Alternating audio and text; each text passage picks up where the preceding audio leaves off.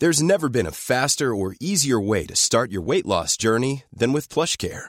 PlushCare accepts most insurance plans and gives you online access to board-certified physicians who can prescribe FDA-approved weight loss medications like Wigovi and Zepbound for those who qualify. Take charge of your health and speak with a board-certified physician about a weight loss plan that's right for you.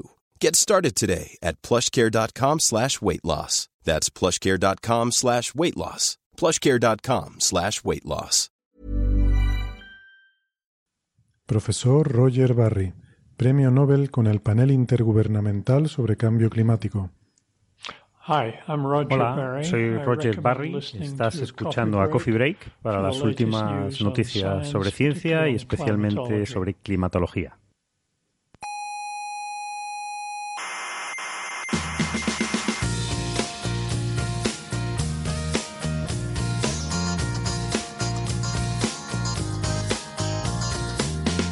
Aquí comienza Coffee Break, la tertulia semanal de la actualidad científica. Yo cuando oigo hablar de ciencia, ¿Sí? me, me excito ¿Se excita? sexualmente. Ajá. O sea que empiece esto ya porque ¿Por qué qué? tengo ganas de pasar un buen ratico.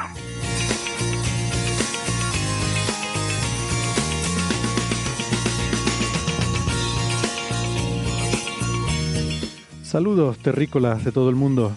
Muchas felicidades porque seguimos cabalgando a lomos de este viejo planeta. Un año más, una nueva órbita. Y seguimos juntos, así que eso es algo bueno y motivo de celebración. Nos congratulamos porque hemos llegado hasta aquí y queremos seguir mucho más allá. Empezamos el 2020 con nuestra tertulia habitual de cada semana. Desde el Salón de Actos del Museo de la Ciencia y el Cosmos de Tenerife, les habla Héctor Socas y esto es el episodio número 248, ahí es nada, de Coffee Break, Señal y Ruido.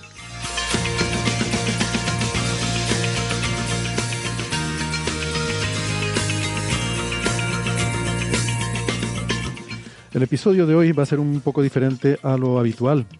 Hablaremos sobre clima y meteorología. Vamos a cumplir con una vieja petición muy reiterada que venimos recibiendo desde hace algún tiempo y eh, claro que sí, nos vamos a meter en el fango con temas como el calentamiento global. Como digo, nos desviaremos un poco del formato habitual, supongo que habrá a quien le guste más y a quien le guste menos, pero bueno, creo que, creo que vale la pena.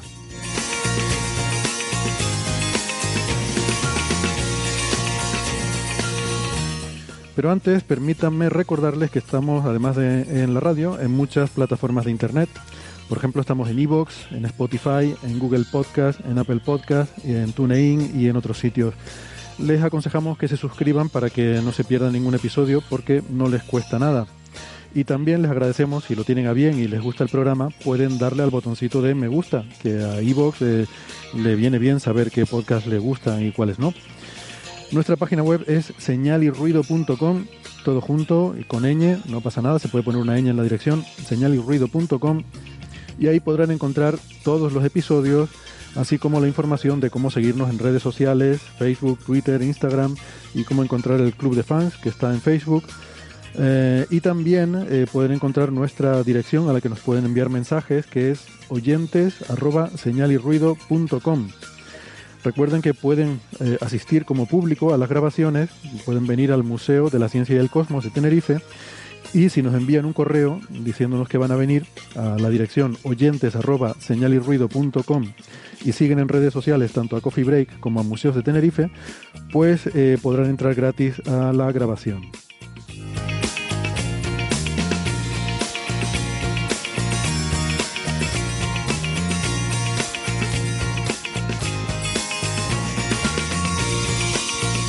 Si son más de la radio tradicional de toda la vida, nos pueden escuchar en Canarias, en Icodendaute Radio, Radio ECA y Ondas Yaiza, en Madrid, en Onda Pedriza, en Aragón, en Ebro FM, en Málaga, en Radio Estepona, y en Argentina, en las emisoras FM 99.9 de Mar del Plata y en Radio Voces de La Rioja. En radios online nos pueden escuchar en cienciaes.com, Onda Bética y en la emisora bilingüe Spanish Rock Shot Radio de Edimburgo, Escocia.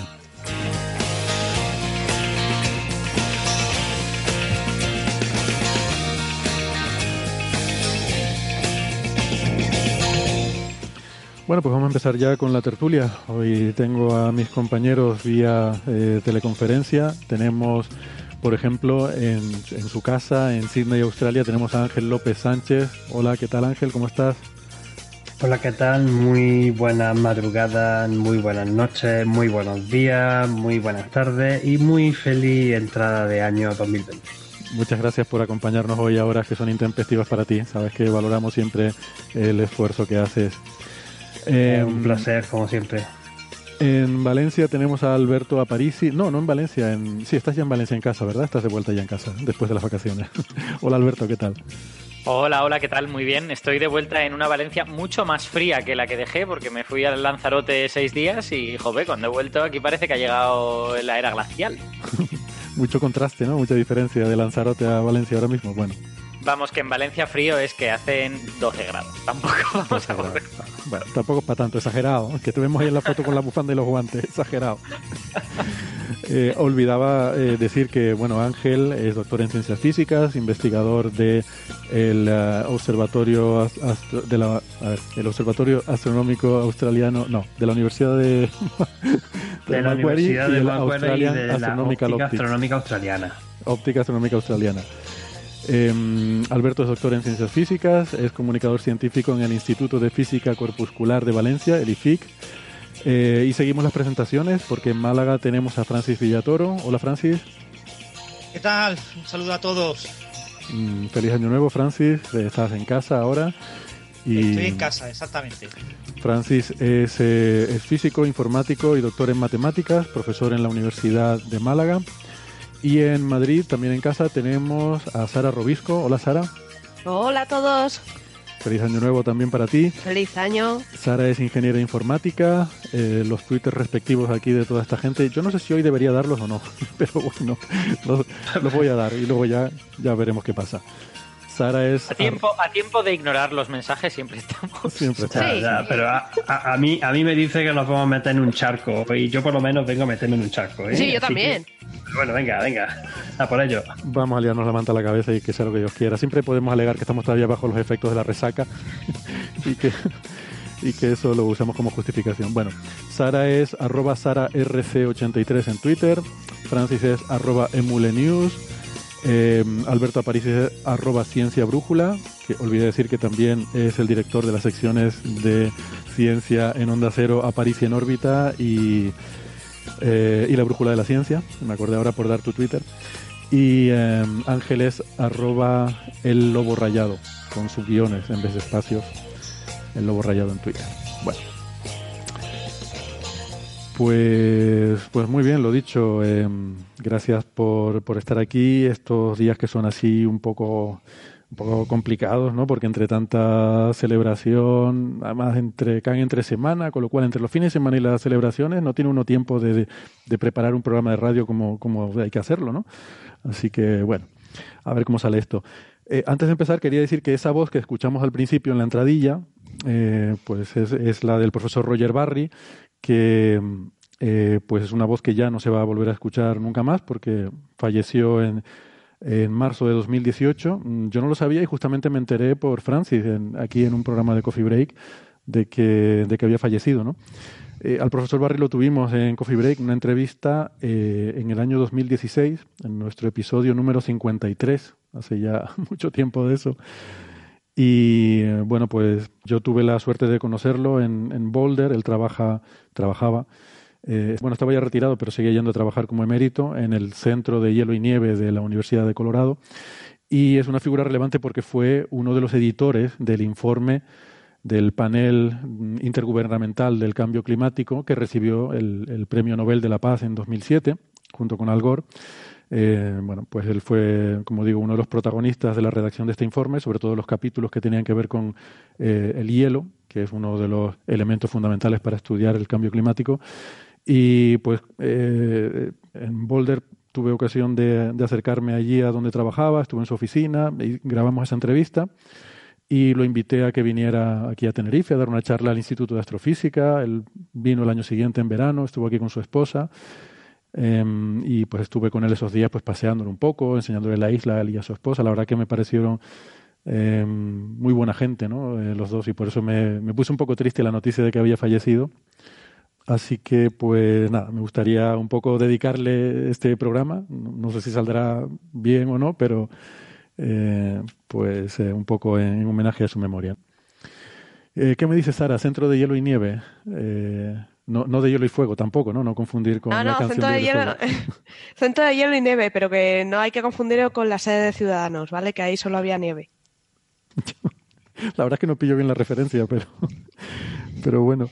Em, Ángel, eh, podríamos, si quieres, em, en fin, cuéntanos cómo está la situación en Australia, porque te hemos estado siguiendo a través de Twitter, incluso aquí ha salido en España las noticias, la situación con los incendios en Australia realmente tremenda, ¿no? Es que es tremendo, es absolutamente demencial lo que está pasando en este país eh, y en este, en este continente, porque es que está literalmente ardiendo todo. o sea, bueno, no todo, todo, pero casi, casi todo. Estaba aquí convirtiendo, porque tengo aquí los, los últimos datos más o menos oficiales. Ahora mismo se han quemado en total desde principio de septiembre, porque esto no ha parado desde principio de septiembre, el equivalente a 4,6 millones de hectáreas en Australia. Que no sé si se puede tener una medida de cómo es esto, pero ah, hay algunos mapas que pueden encontrar en Internet. ¿Cuántos campos de fútbol? A ver. No sé cuántos campos de fútbol son. Puedo decir que es más o menos equivalente a una tercera parte de la isla de Islanda. Mm. Hay unas imágenes, hay unas imágenes de satélite que son realmente increíbles. Eh, de, verdad que son espectaculares. O sea, se ve cómo se ve Australia y toda la cantidad de humo eh, soplada por el viento hacia el mar. Eh, parece que los vientos predominantes son hacia el mm, este y se están llevando el Cambia, cambia, mucho, no, eso, eso cambia mucho. déjame que, diga unas cuantas cosillas más porque ahora, ahora entraré también a saco. Em, quiero, quiero enfatizar una cosa. En cierta manera, Australia es un continente que está hecho para arder. Y los eucaliptos y este tipo de vegetación, en verdad, eh, arden, pueden arder. Si un fuego pasa rápido, la base del, eh, del arbusto muchas veces sí se destruye básicamente, pero los eucaliptos no, los eucaliptos son capaces de aguantar y, hay una forma que tiene de regenerarse el suelo. Y una cosa que ha tenido siempre, tiene muchísimo, muchísimo fuego. Las imágenes, por ejemplo, de satélite del cielo en nocturno, global, del ala del cielo nocturno, muestra Australia donde dice, pero no, no hay población, ¿por qué hay tantas luces? No son luces, son fuego. Ha habido fuego. Y es la forma de regenerar el suelo. Pero una cosa es eso y otra cosa es lo que está ocurriendo ahora mismo.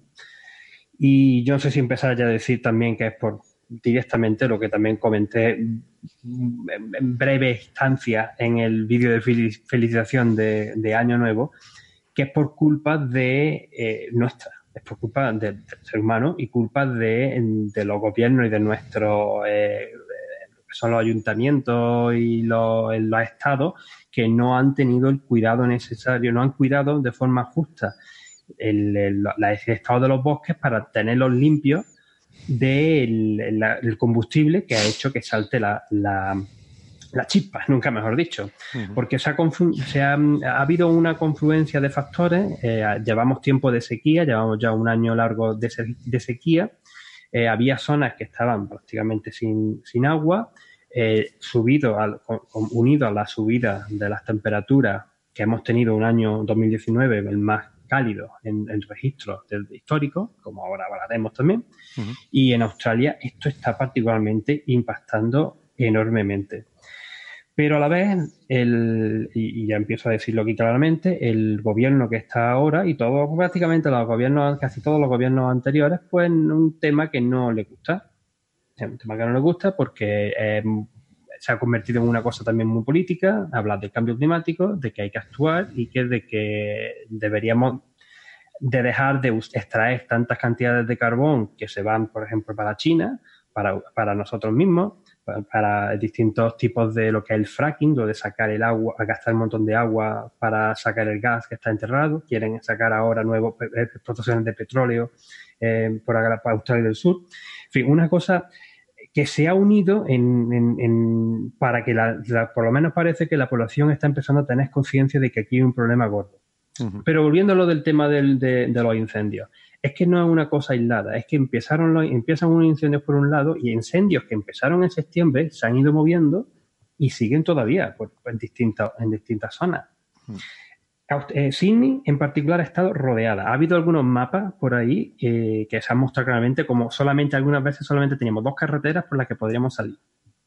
Mm. Totalmente engullidas. Aquí hemos tenido, eh, ya si me seguí en, en, Twitter, había estado viendo lo de los soles rojos, mm. lo de la lluvia de ceniza, que además es un efecto contaminante brutal, brutal. Eh, las estimaciones que algunas veces hemos tenido de la capa de ceniza y, estas condiciones es que eran del orden de 10 veces mayores que el máximo que tiene, que se tiene mundialmente del nivel catastrófico, de que por Dios, por favor, no salgáis a la calle, porque es que esto es equivalente a tomarte, no sé si eran 40, eh, que no me acuerdo, era un número muy alto, eran 40 cigarros en un rato, no, no me acuerdo. Era una cosa, era una cosa realmente exagerada y de hecho tuvimos que mucha gente, entre nosotros, hemos tenido que quedarnos en casa algunas veces con las puertas todo cerrado y el aire y el aire acondicionado reciclando el aire todo lo posible.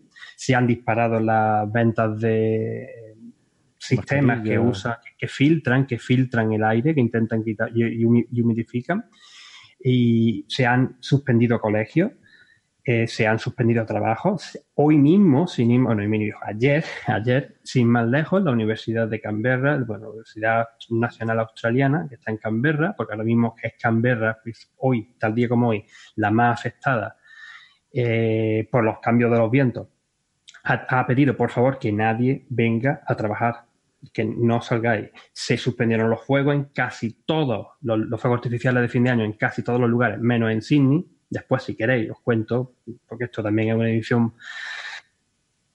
Es un tema muy complejo en ese sentido, porque están los intereses económicos de los turistas, de la gente que viene, de los comercios. Los fuegos artificiales empezaron a montarse en el espectáculo que se ve en la tele, ¿no? De Sydney de fin de año, que es súper famoso, es que se llena de gente. Eh, no se puede. Yo no, yo, salvo la, vez que fui en 2010 a verlo en, primera persona, después no he vuelto ahí porque eso es muchísima gente. Pues eso se empieza a poner en octubre, noviembre. Empiezan a ponerse cosas. Entonces, claro, ahora mucha gente decía que no se tienen que tener los fuegos, pero. Hmm. En fin. Y a lo que iba también con esto, la, la cantidad de ceniza, como he dicho, ha sido, está siendo, está siendo brutal está impactando toda la costa también y como bien has dicho, ¿no? Se está viendo estas imágenes de satélite con los fuegos localizados. Hay páginas en internet de, la, de distintos organismos oficiales, incluso Google Maps te está dando eh, dónde, se encuentran los focos más activos con distintos colores, si está controlado, si no está controlado, qué es lo que ocurre. Y es que se está viendo 3.000 kilómetros de distancia de Australia. Y a mí particularmente ayer fue una cosa eh, bestial y yo casi lloraba cuando veía las imágenes de los glaciares de Nueva Zelanda completamente llenos de ceniza de los incendios australianos, donde veía las imágenes de la gente andando por allí y era exactamente el mismo tipo de vídeo que yo mandé para lo de, para lo de fin de año, donde es todo el cielo completamente naranja, el, el suelo lleno de ceniza en los, glaciares de Nueva Zelanda, mm. a 2.500 kilómetros de distancia de la, costa, de la costa australiana. Y es que es realmente una salvajada. Yo puedo recomendar que sigáis a un compañero eh, español que está realizando en Twitter una voz fantástica, el bombero especializado en este tipo de incendios. Eh, se llama Ignacio Villaverde y, mucho de ello, mucha de la información la pasa también en español. Eh, su arroba Wild and Fire Fig. Ignacio Villaverde. Está contándolo, está contando muy bien el drama que se está viviendo, porque estoy contando esta parte así general, pero es que aparte, dejadme que os diga unos cuantos datos más. Eh, como os decía, la, superficie quemada ahora mismo son unos 4,6 millones de hectáreas, que es bastante mayor que, por ejemplo, que los Países Bajos, todos juntos. Se han destruido más de 2.500 eh, viviendas. Por lo menos han muerto ya 13 personas. Alrededor de 500 millones de animales han muerto en estos incendios y de ellos alrededor de una tercera parte de la población que existe de koalas que son una imagen algunas visto muy dantescas de los pobres animalitos muriendo, en fin. Eh, 50 millones de dólares perdidos al día. Al día. 250 millones de dólares se han pedido ya en, se han pedido hasta ahora, se han pedido ahora, ¿eh? Eh, en cuestión de seguro.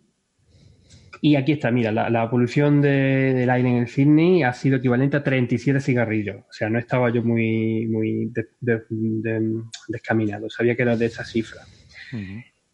Es que, es que de verdad, es que lo mires por donde lo mires. Los famosos, esto es, que un, un desastre se vio y estuvo mucho en las noticias lo que estuvo ocurriendo en, los fuegos de la Amazonia este, este último verano nuestro, ¿no? En julio, agosto, septiembre. Mm. Pero es que lo que está ocurriendo aquí se puede decir que es una catástrofe igual o similar. Además de la pérdida de biodiversidad y de especies autóctonas australianas, es que un desastre también humanitario bueno, bestial, bestial. Hay un montón de gente desplazada. Ha habido casos de gente que es que han tenido que abandonar su sitio, irse a la playa y tirarse un día y medio, dos días en la playa esperando a que alguien llegara y los rescatara. Eh, la gente comprándose máscara para respirar, para, intentar respirar, que han perdido todo. Y mientras tanto, el primer ministro australiano se va a Hawái de vacaciones. ¿Qué me dices? Jolines. Pero si normalmente suelen aprovechar estas ocasiones para sacarse fotos y aparecer ahí como que están liderando cosas y dirigiendo. Yo he dicho que me voy a meter en, yo me he dicho que me voy a meter en el charco. Yo no quiero sonar como no, no, no, soy lo más contrario a, cosas políticas, pero es que en este, en este caso ya no es cosa de cuestión de política, es cosa donde el, la realidad, donde el conocimiento científico está totalmente en contra, o sea, parece que está en contra de algunos tipos de políticas. Pero es que aquí ocurre, como os comentaba antes, el problema de que. Irte de vacaciones cuando tu país está ardiendo no parece. En fin, es una cuestión de ciencia ya. Vamos ¿qué, idea, ¿qué idea tenemos de Donald Trump? Un tipo que está medio loco.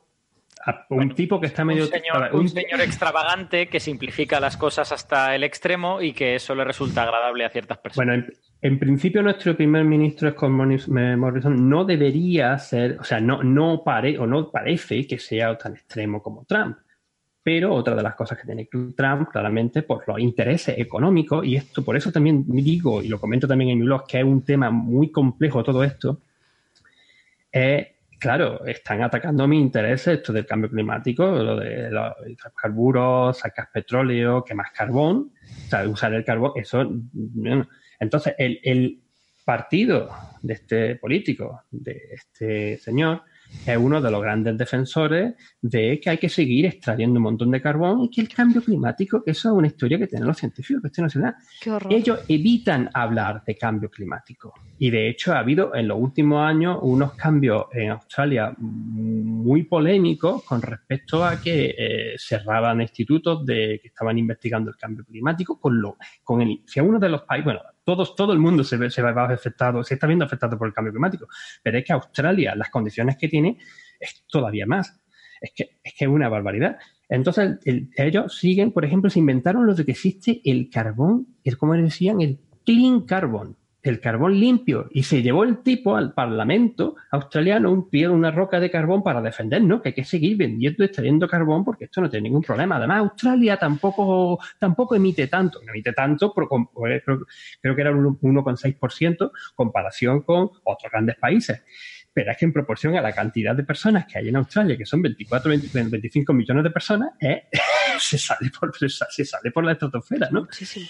Y a ellos, este, pues entonces no le puedes sacar el tema. Y claro, está politizado. Ya el tema de, decir que existe un calentamiento global, que existe, que los incendios están originados porque hay un calentamiento global y que eso ha hecho que eh, hay un cambio climático, eso no se puede, no, hay mucha gente que no, que, no, eso no porque es política. No se puede decir porque es política. Y este tipo, pues por circunstancias, eh, pues en la semana antes de Navidad, pues eh, cuando, yo ya empezaba a estar en las noticias cada dos por tres, porque al principio cuando empezamos a tener lo de los cielos rojos y los de fuego, que yo acordás cuando os comenté en noviembre que me desalojaron del observatorio por riesgo de incendio. Sí, sí, sí, sí, Pero que es que llevamos ya continuamente desde principios de, de septiembre, bueno, finales de agosto. De hecho, para, para ellos todavía era así.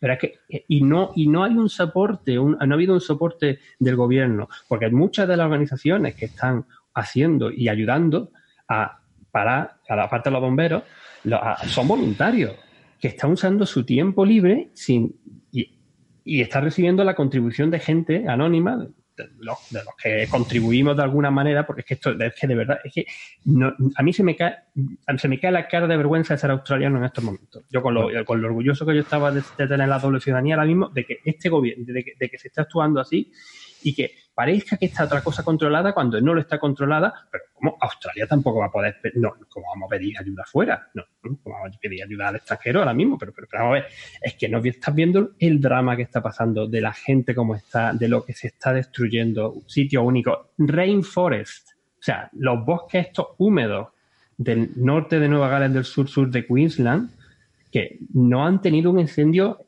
en mis registros históricos. Pero como hay sequía, está todo seco y se han metido por ahí y no se sabe lo que se ha destruido. Hay lugares en los que yo también he estado muchos de ellos que de verdad que veo algunas imágenes y, es que se te salen las lágrimas de lo que está pasando aquí. Es una barbaridad. y como digo, el, tipo, el, tipo, este... Perdón un momentito, porque Alberto creo que quería decir algo hace un rato, no, sé si todavía es pertinente, Alberto. Eh, déjame, déjame, que diga otra vez, es que el tipo este se va a Hawái de vacaciones. Y bueno, todo el mundo critica, bueno, todo el mundo me lo de su partido criticando, pero ¿dónde está? Y ahora ha empezado tampoco la clara, la cara, va a algunos sitios, pero casi se lo comen, se lo comen, porque, y de hecho allá tuvo que salir corriendo de un pueblo, porque, porque es que eh, Australia tiene que actuar. O sea, aquí hay una cosa que, eh, dice, perdona que siga insistiendo con el tema de Australia porque es que lo estoy viviendo y es que es un, drama que quizá no se está recogiendo suficientemente en las noticias internacionales y en las nacionales en España por otros motivos, pero eh, es algo que de verdad necesita ya tenerse y tomarse medidas gordas, importantes y actuar porque eh, eh, como esto continúa así, vamos a ver que nos quedamos sin Australia. Hmm. Solo es que se están perdiendo ecosistemas completos, es brutal. Eh, Alberto creo que quería, no sé si decir o preguntar algo. sí, creo, no, quiero hacer un comentario que además creo que es muy pertinente por lo que dice Ángel, que es, eh, bueno, por, por, un lado, bueno, Ángel ha dicho un montón de cosas. Eh, por, el primer ministro de Australia, yo no sé quién es, debe de ser un imbécil, por lo que Ángel dice es que tampoco es tan raro entre, entre según qué personas, entre la casa política, quiere decir. bueno, pero que en cualquier caso, el carácter del primer ministro australiano no es lo más relevante, en mi opinión, porque hay gente buena y gente mala, pues tenéis la mala suerte de tener a un idiota como primer ministro, que se le va a hacer. Pero creo que hay una cosa que es muy relevante, sobre todo porque hoy queremos hablar de cambio climático, y es que eh, la gente debe tener muy claro que cualquier episodio concreto no es cambio climático. Y en concreto, estos incendios que hay en Australia no son cambio climático. O sea, es un episodio de mucha sequedad en, donde se han producido unos incendios que son terribles, pero eh, el cambio climático vendrá dado cuando veamos que aumenta la frecuencia de ese tipo de eventos a lo largo del tiempo. Entonces, eh, hay que tener cuidado porque creo que en los medios muy a menudo se aprovecha cada episodio concreto de lluvia extrema, de mucho frío, de mucho calor, de mucho lo que sea, para decir, esto es el cambio climático.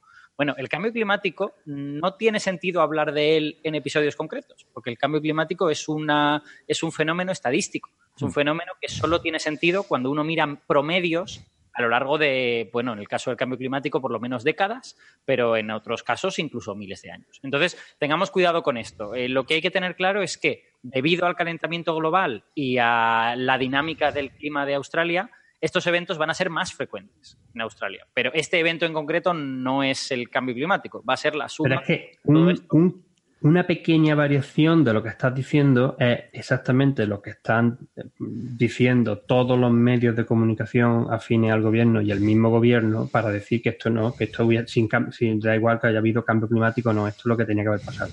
En verdad, y tú lo has dicho perfectamente, es como es, lo que tú has dicho es exactamente lo que es.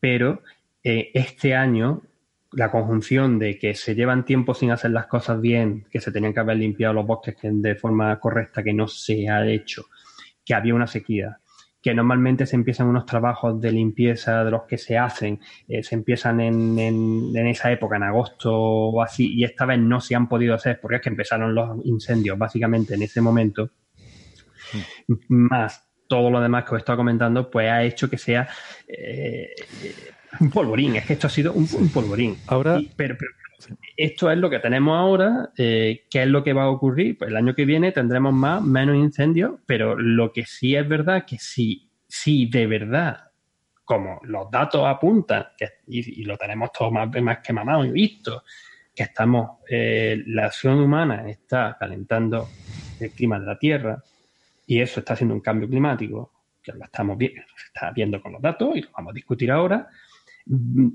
Hay que de verdad a tomar medidas importantes, concretas, para ya no parar, o sea, ya, ya, ya no reducirlo, es pararlo, parar esa subida gradual que estamos viendo en la temperatura de la Tierra para que estos fenómenos, porque ahora mismo lo estamos, estamos diciendo, estamos hablando de Australia, pero está, tú lo has dicho también, lluvias torrenciales, eh, lo que ha pasado en el Mar Menor, estas lluvias desastrosas que ocurrieron en, en septiembre, en la India. efectos, efectos extremos es que se van a disparar. De todas formas, eh, ahora, ahora entramos a hablar de cambio climático porque esto estamos todavía en la introducción, estamos todavía preparándonos para, pero veo que estamos, estamos con ganas de, de saltar al tema, ¿no? Eh, eh, teníamos otras cosas que yo quería también comentar antes de que entremos en la parte principal esa de, de, cambio climático, pero bueno, quería, me parecía importante y relevante esto de los incendios en Australia, sobre todo porque además a través de Ángel pues nos toca un poco más de cerca. Y, si me permites, Héctor, un pequeño ¿sí? comentario que conecta ambas opiniones, la de Héctor y la de Alberto. Eh, estaba leyendo ahora mismo un artículo de 2011 que predecía que el efecto más grave, eh, uno de los efectos más graves del cambio climático en Australia era el incremento del número de fuegos. ¿no? Sí. Y, y, entonces, pues ya llevamos como 10 años sabiendo que lo que va a pasar en Australia es que lo, estos grandes eh, incendios pues van a ser cada vez más comunes. ¿no? Uh -huh. Y creo, y creo hay un, hay un detalle relevante del que luego, si queréis, hablaremos en más detalle, que es que eh, siempre se señala que el cambio climático va a hacer más frecuentes y más intensos, que no es lo mismo, ¿eh? son dos cosas diferentes, frecuencia e intensidad, estos eventos extremos, pero eh, eso es cierto para la mayor parte de zonas del planeta, pero hay algunas en las que va a ser menos frecuentes o menos intensos, porque ya sabéis que eh, el cambio climático, como es climatología, funciona con promedios a lo largo de todo el planeta y tal, y eh, yo creo que a menudo esto se refleja regular en los medios. Mm, sí, es muy, muy de acuerdo, pero, pero luego una cosa que no se está diciendo y no se está hablando de tema y que va a ser catastrófico es en el futuro todo esto va a tener consecuencias. Quiero decir, la acidificación del suelo por parte de las cenizas, todo va a tener unas consecuencias muy graves a, a, me, a corto, medio y largo plazo. O sea, estos incendios sí. van a tener unas consecuencias económicas del carajo. Ahora, ahora vamos a hablar del cambio climático, insisto, pero antes de meternos en ese tema y de, y de sus efectos y de si es más extremo o menos extremo, yo quería, pues uno de los temas que quería sacar antes es felicitar a Francis por los 12 años de su blog, que se cumplen estos días. y lo siento porque ahora quedó un poco a contramano, pero bueno, lo tenía aquí. Bueno, bueno, yo, yo inicié mi blog Francis. un 1 de enero, así que todos los 1 de enero cumplo un año más. Pues lo, lo tendremos en cuenta para, para eso, para, para felicitarte por el blog, que además las estadísticas creo que son una barbaridad. Esta lo, lo pusiste en, pero, en no, Twitter. Pero. O sea, pero eh, él dice que está de capa caída, o sea, es completamente de capa máquina. Caída. O sea, fijaros, eh, en estos tres años eh, se supone que como un blog de la red de Naucas, que tiene un público a priori enorme, ¿no? Con una gran repercusión, que yo estoy dando charlas en muchos sitios de España, que mucha gente me conoce, que hablo en medios, que no sé cuánto, no sé qué. Eh, tengo 8 millones de visitas, que es lo que tenía en el blog antiguo, pues en los primeros seis años o siete años. O sea que no hay tanto. Es decir, la, los blogs se bajaron hace unos cinco años, pegaron un empujón hacia abajo terrible. Ahora la gente escribe en Twitter hilos en lugar de escribir en blog. Una pieza y digo, pues bueno. Lo malo de los hilos es que se pierden. Se pierden, o, bueno, hay gente que lo guarda. Yo no, quiero, desviar, no ¿eh? quiero desviar el tema de conversación de, de lo que estamos hablando de cambio climático a lo de blogs bueno, lo, lo olvidamos. Gracias por la felicitación. Yo, Olvidado. Yo, Corremos. El Habéis visto que os he enseñado el móvil simplemente porque tenía guardado un borrador que no mandé porque lo, no lo es cosas que mando de por la noche madrugada para que sea hora española. felicitando tanto a ti como a, Daniel Marín, que también es nuestro compañero eh, de Eureka, que de Naucas, que, que, que, sois realmente unos referentes bestiales. Yo, no sé, yo sigo diciendo que me quito el sombrero porque es que no sé cómo lo hacéis y a pesar de que las cifras sean modestas, es que esto es, una, es una barbaridad. La gente que, que os leemos eh, prácticamente a diario de todo lo que hacéis. Cuando pusiste, no, yo he escrito una media, ¿cuánto era? Una con seis entradas. Uno con tres, uno con tres. Uno con tres de Wendy, igual, pero, pero, pero, pero sí. ya, ya a mí últimamente me cuesta hasta escribir artículos del periódico. Una vez a la semana. Fíjate que mi blog es quincenal y llevo, me he retrasado un par de semanitas. es que da... hay, un, comentario que quiero hacer que si no, eh, Ignacio y otras personas de, generaciones más jóvenes nos van, nos van a pegar, que es que eh, la oposición que ha hecho Francis, la contraposición entre blogs e hilos, es relativamente común y en mi opinión es completamente equivocada porque son mm. formatos diferentes y un blog es una cosa y un hilo es otra cosa. Yo no sé si los hilos son más eh, populares que los blogs o al revés, o, pero quiero decir, no creo que los blogs pierdan entradas porque la gente haga hilos en Twitter, simplemente a la gente pues se le ha ocurrido hacer hilos en Twitter. Bueno, si miras de verdad las estadísticas de lo que eran las expectativas de la blogosfera en el año 2010, Mm. respecto a lo que se esperaba en 2010 que iba a ser la blogosfera en 2020, ¿no? y, miras la cantidad de, blogueros que había científicos, ¿eh? yo solamente conozco blogueros científicos, el resto del mundo me importa un comino, con perdón, eh, en el mundo de la blogosfera. Eh, ha habido una enorme, pero una estampida terrible de personas, pero personas que siguen divulgando. Mm. O sea, no es que la gente haya dejado de divulgar y ha dicho, ya no divulgo, ¿vale? Ya, ya divulgué y ahora ya no divulgo. No, no, siguen divulgando, pero ahora divulgan en otros formatos. Claro. Entonces, claro, yo no, no leo Instagram, no sé lo que harán en Instagram, en Facebook, en, veo algo de YouTube y veo fundamentalmente Twitter y, y, blogs, ¿no? Y, lo que he visto es eso, que el, mundo de los blogs está de capa caída, está de capa muy, muy caída. Los grandes referentes están ya todos muertos, es decir, ya no bloguean. Hay gente que está blogueando una o dos entradas al año, cuando había épocas en las que blogueaba tres o cuatro a la semana. Pero yo, creo que en el mundo científico, por lo menos el hispanohablante, tanto Francis como Daniel Marín y algunos más somos son los, referentes. ¿no? decir que son somos los, únicos que mantenemos ahí el nivel, ¿no? Somos como los, dinosaurios de la. De dinosaurios, nombre. Eh, pero bueno, que había gente que publicaba una vez cada tres meses. Pues muy bien, sigue publicando una vez cada tres meses. Pero había mucha gente que era muy activo y ahora ha dejado de ser activo. Pero yo la, yo la única idea... un momentito, Alberto. Eh, Francis, por favor, te, voy a pedir que te acerques más al micro, que se te, se está oyendo bajito, pero bueno. Sí, sí, Alberto. Eh, no, que yo la única idea que quería transmitir es que eh, simplemente los formatos pasan de moda. O sea, quiero decir, la humanidad está muy a merced de las modas, nos guste mm. o no. Esto es lo que hay. A mí, a mí las modas no me hacen demasiada gracia, porque como soy un poco Asperger, los cambios me molestan. Pero, pero la, la humanidad es así y cambia, cambia de gustos y los blogs estuvieron de moda y ahora ya no lo están. Y cosas que ahora están de moda, Instagram pasará de moda y habrá gente que creerá que se acaba el mundo porque Instagram pasa de moda, pues Instagram va a pasar de moda y YouTube va a pasar de moda y, y todo va a pasar de moda, simplemente la humanidad es así. Pero bueno, eso, al añadir olvidemos el tema de los blogs, pero la, realidad es que ha caído. Entonces, eh, a veces a mí me piden que dé charlas para pedir a jóvenes investigadores que se involucren en, hacer blogs y cosas así. Y yo doy las charlas, pero sin creerme lo que estoy contando. No me creo lo que cuento, porque no, es verdad. Es como cuando le vendemos a los jóvenes que eh, hagan carreras científicas. Pues no es verdad que hacer una carrera científica garantiza un buen trabajo con 40 años. No es verdad. Estudiar FP2 Jóvenes, venidos a Otro charco, otro charco. Venga, vamos, que hoy vamos bien, ¿eh? Venga, otro. Vamos, vamos a climático, es mucho más interesante. No, si me dejáis rápidamente y saltamos ya, ¿eh?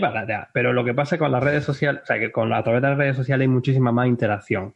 A, mí, a mí lo que me, una de las cosas que me motivó a escribir menos en el blog, yo sigo escribiendo, pero no escribo ni tanto como antes y particularmente el año pasado por mis, causas personales, pues no pude escribir prácticamente nada. Es, básicamente, bueno, el año pasado no, ya entre 2018 y 2019. El, es el, la gente deja de leerte, deja de ver comentarios, deja de ver interacciones, deja de ver visitas. Entonces te desmotiva. ¿Dónde está la acción? Está en Twitter, está en Instagram. Yo he intentado crearme Instagram, pero no sé por qué no me deja.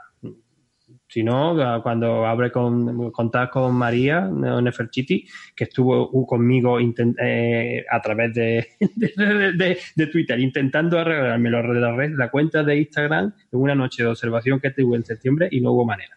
En fin, cambio climático, por favor. Sí, no, pero antes, antes del cambio climático, más cosas. En episodios anteriores. De episodios anteriores tenemos que eh, habíamos estado hablando la semana pasada de Beetlejuice, Betelgeuse, eh, un tema que a Ángel le, motiva, ¿eh? porque además a Ángel le gustan las estrellas grandes, hay que decirlo, ¿no? El lobo rayado y la wall rayada y todo esto. Y pones una cara, no sé si es que hemos dicho alguna barbaridad, ahora nos comentará. No, ya está, es que, se, es que se me había olvidado que tenemos el tema este. Yo solo quería comentar que nos quedó como tarea pendiente el ver si es más probable que explote Betelgeuse o que nos toque la lotería y resulta que, que, es una trivialidad, o sea, que no hay ni que calcular nada. El décimo de lotería, claro, yo no sé, estas cosas no entiendo muy bien, yo, yo no, no juego lotería, no sé esto de los décimos y las series y tal, pero yo entiendo que para que te toque el gordo quiere decir que el decimito, el número que sale, sea el que ha salido del bombo, ¿no? y el decimito es un, tiene un número... Eso es, ¿no? Tiene un número de cinco dígitos, o sea que hay 100.000 posibilidades. Entonces, a priori, eh, siendo todas las mm, posibilidades igualmente probables, tienes una posibilidad entre 100.000 de que te toque la lotería. Pues mira, como Betelgeuse en esta fase de, supergigante roja, si está fusionando helio en su núcleo, eh, las escalas típicas de tiempo son de 100.000 años, pues la probabilidad de que explote este año será de una entre 100.000 también. O sea, que la probabilidad de que Betelgeuse explote este año es más o menos la misma que te toque el gordo. Esa es mi conclusión. ¿Tiene sentido? Sí, sí.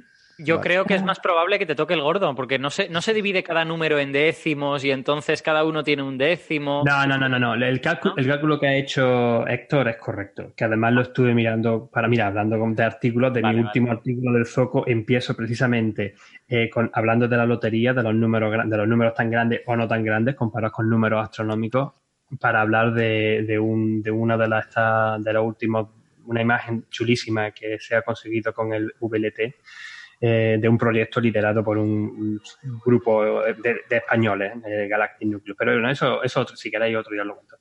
Em, pero bueno, yo lo único que diría de esto es que eh, sí, pero no. O sea, sí, pero no, porque eh, Betelgeuse todavía, Betelgeuse, Betelgeuse o como queráis llamarla, todavía no está tan, está cerca del final de su vida, pero no está tan al final de su vida. ¿Y eso cómo lo sabes, Ángel? Quiero decirte, a ver, eso, es, eso, se sabe, porque hay estudios, hay, hay, ha habido eh, artículos que no lo tengo ahora mismo, perdona, no lo tengo abierto, pero ha habido un par de estudios eh, de hace de tres o cuatro años donde se ha estado estudiando eh, con, con, detalle la, tanto la variabilidad histórica que ha tenido la estrella como sus propiedades, con espectroscopía y con un estudio de, producción estelar y tal igual, y se ve que todavía está en la fase de quema de helio. Y que estos pulsos se, tienen eh, la, irregularidad de la estrella de Betelgeuse como estrella variable, es muy bien conocida, tiene un ciclo de unos 500 días, pero uno principal de unos 500 días con otros cuantos más irregulares eh, que se superponen, entonces pues hay veces que está alrededor de cero, incluso cero, cero y pico, y otras veces que baja hasta eh, casi uno, que es como, como lo que normalmente se ha visto. Claro, ahora ha bajado incluso un poco menos de, de uno, no sé si está ahora mismo a 1,4, 1,5. Y es una... Ve, ve Orión y el otro día, por fin, por fin, pude verlo, porque otra de las cosas que me está afectando esto mucho es que tengo un, que no podemos, no puedo ver nada del cielo porque hay polvo y ceniza todo el rato. Eh, lo pude y lo que pasa es que te da envidia que Betelgeuse se vaya a explotar y tú no lo puedas ver porque este tuyo no es ceniza. Eso es lo que te molesta. Pero vamos a ver, vamos a ver, vamos a ver. Es que eh, eso se lo comentaba también aparte a otra persona vía, creo que fue por Facebook hoy, ¿no? ¿Por qué no quieres ver a Betelgeuse explotar? Porque lo comenté por ahí en un medio de comunicación australiano que me hicieron una entrevista hace tres o cuatro días, o hace ya una semana, y yo comentaba que yo no quería ver este house explotar. Primero, bueno, que explote Tacarina primero, ¿no? Que para eso, a pesar de todavía más grande y más masiva, esa sí que está a punto de explotar, no sabemos cuándo, pero esa es más fácil que explote que, que Betelgeuse. Pero, mucha gente tiene la idea... no es tan simbólica. Ya, pero bueno, Betelgeuse. Eh, o sea, Aita Karina tuvo sus explosiones de brillo a principios del siglo XIX, que fue la tercera o la cuarta estrella más brillante del cielo, y ahora es una estrella que es muy difícil de ver a simple vista. Mm. O sea, que sabemos que este tipo de, cosas pasan en estrellas. Pongo el ejemplo de Mira, de una estrella variable muy bien estudiada, que se ve muy bien a simple vista. tienes contaminación lumínica, magnitud 3 y pico, 4, cuando está en el máximo, y cuando está en el mínimo necesita prismáticos, porque no la ve a simple vista que tiene magnitud 7,5 8. Pero a ver, esto es naturaleza, sí, pero es que mucha gente se cree que si explota Betelgeuse lo que va a ver es lo que, por ejemplo, algunos cantaron la broma de la inocentada del día 28 ¿no? de diciembre, ¿no? Va a ver una explosión ahí, ve y toda una bola de fuego, una media constelación de Orión. Pero ves que no, hija mío, que si explotara Betelgeuse, que yo, si yo tengo que poner mi, eh, mi apuesta, yo digo que nosotros no vamos a ver explotar Betelgeuse ni de casualidad, va a haber un punto de luz muy brillante, muy brillante, muy brillante, que después irá desvaneciendo poquito, poquito, poquito, poco, y ya está. Claro, claro. Y ya está. Eso, eso sí. pero ya está, ¿no? Que sea una estrella tan brillante que se vea hasta de día, eso es espectacular, claro. Eso... Será, bueno, para eso tenemos el sol si no tiene la ceniza. Vale, y en unos meses desaparecerá del, dejará de ser visible a vista y tendrás que usar un telescopio para verla. Efectivamente, mm. entonces después cuando deje de ser suficientemente brillante, pues sí, apuntaremos los telescopios y sí empezaremos a ver estructuras y cosas, igual que se vio con la, con la supernova de 1987A. Pero lo que pasa, es, yo aquí lo que creo que ha ocurrido es lo siguiente. Eh, tenemos a una estrella muy famosa, que todo el mundo reconoce. Que siempre se ha vendido y en las charlas de divulgación todo lo hemos dicho y lo hemos contado. Betelgeuse es una estrella gigante roja, super gigante roja al final de su vida y pronto explotará como supernova.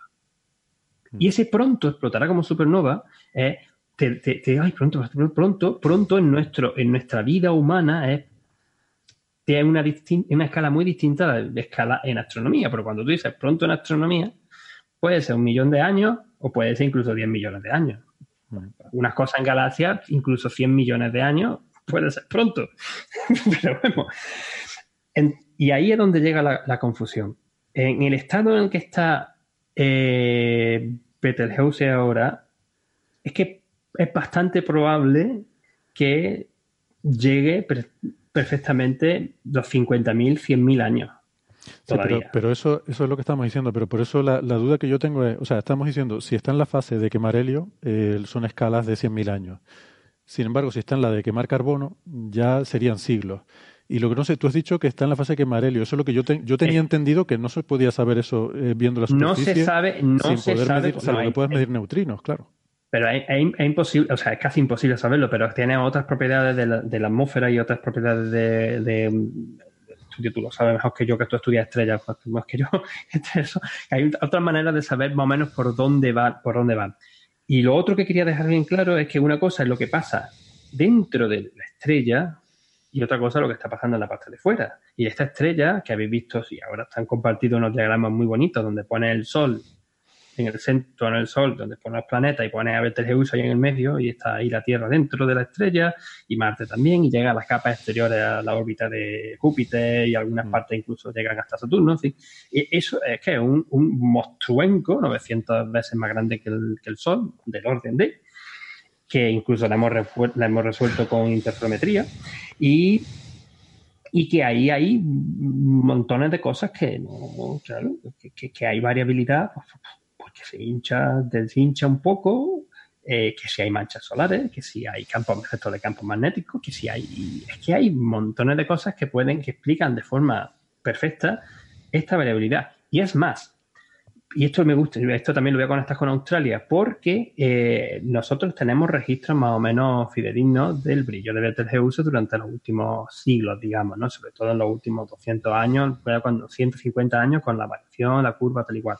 Bueno, pues hay leyendas y las tradiciones orales de los aborígenes australianos que narran cambios de brillo tanto en Betelgeuse como en Antares, la otra estrella gigante roja famosa en el corazón del escorpión. Y está recogido, y de hecho se han publicado recientemente una, no, lo que publicaron recientemente fue un artículo sobre el artículo científico que se publicó hace varios años por un investigador australiano, eh, Duan, Duan, Duan, Duan, no me acuerdo su apellido, pero si me seguís en Twitter lo, seguramente lo habéis visto por ahí, que recogía este tipo de, de variaciones en las tradiciones orales de los aborígenes australianos, que además comparaban con otras estrellas, al parecer, es esta idea que, los aborígenes australianos miraban muchísimo al cielo y tenían una distinción enorme. Con, conocían muy bien el, cielo, porque eran donde ponían también sus leyendas y con, a base de la que se transmitían una cosa, sus propias tradiciones.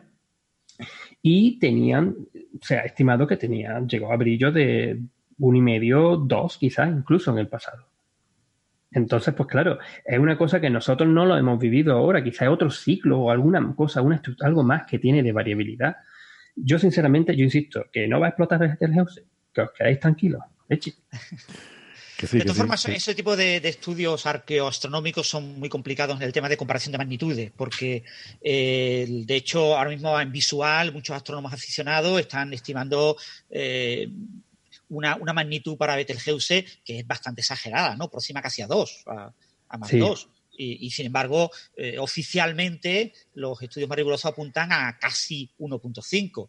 Eh, no llega a 1.5. Entonces, eh, la, estimación visual de la magnitud de una estrella por comparación con otra estrella que también se ve en el cielo, cuando a veces una de las estrellas es blanco-azulada y la otra es eh, rojiza, es muy complicada. Es muy complicado. A mí me gustó mucho, no me acuerdo de quién fue un tweet que vi el otro día, exactamente tres o cuatro días, ha pasado muchas cosas esta semana, ¿eh? O he estado yo muy enganchado al Twitter porque he estado de vacaciones. ¿Estás encerrado ahí? No, estoy aquí encerrado en casa porque no puedo hacer otra cosa. Eh, no, el otro día tuve cielo azul. El otro día tuve cielo azul. Ya, menos mal. En fin, eh, pero bueno, me duró poco, duró poco la alegría. Por la noche yo pensaba que iba a sacar el telescopio, al final ni nada. En fin.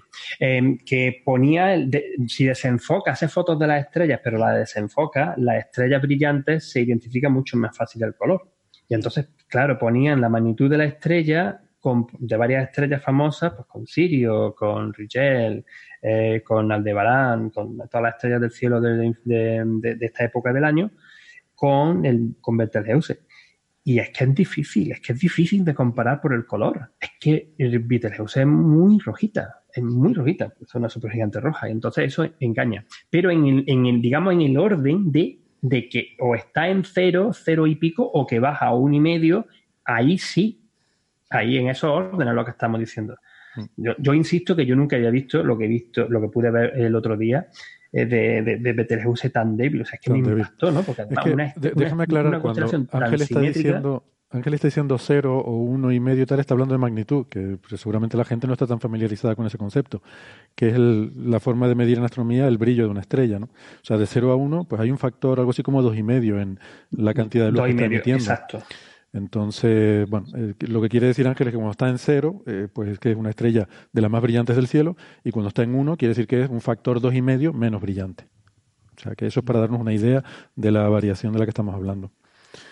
Bueno, pues nada, esto es que se ha puesto muy de moda. O sea, es, lo que dijimos la semana pasada. La probabilidad de que Betelgeuse vaya a explotar a lo largo de nuestra vida es ínfima.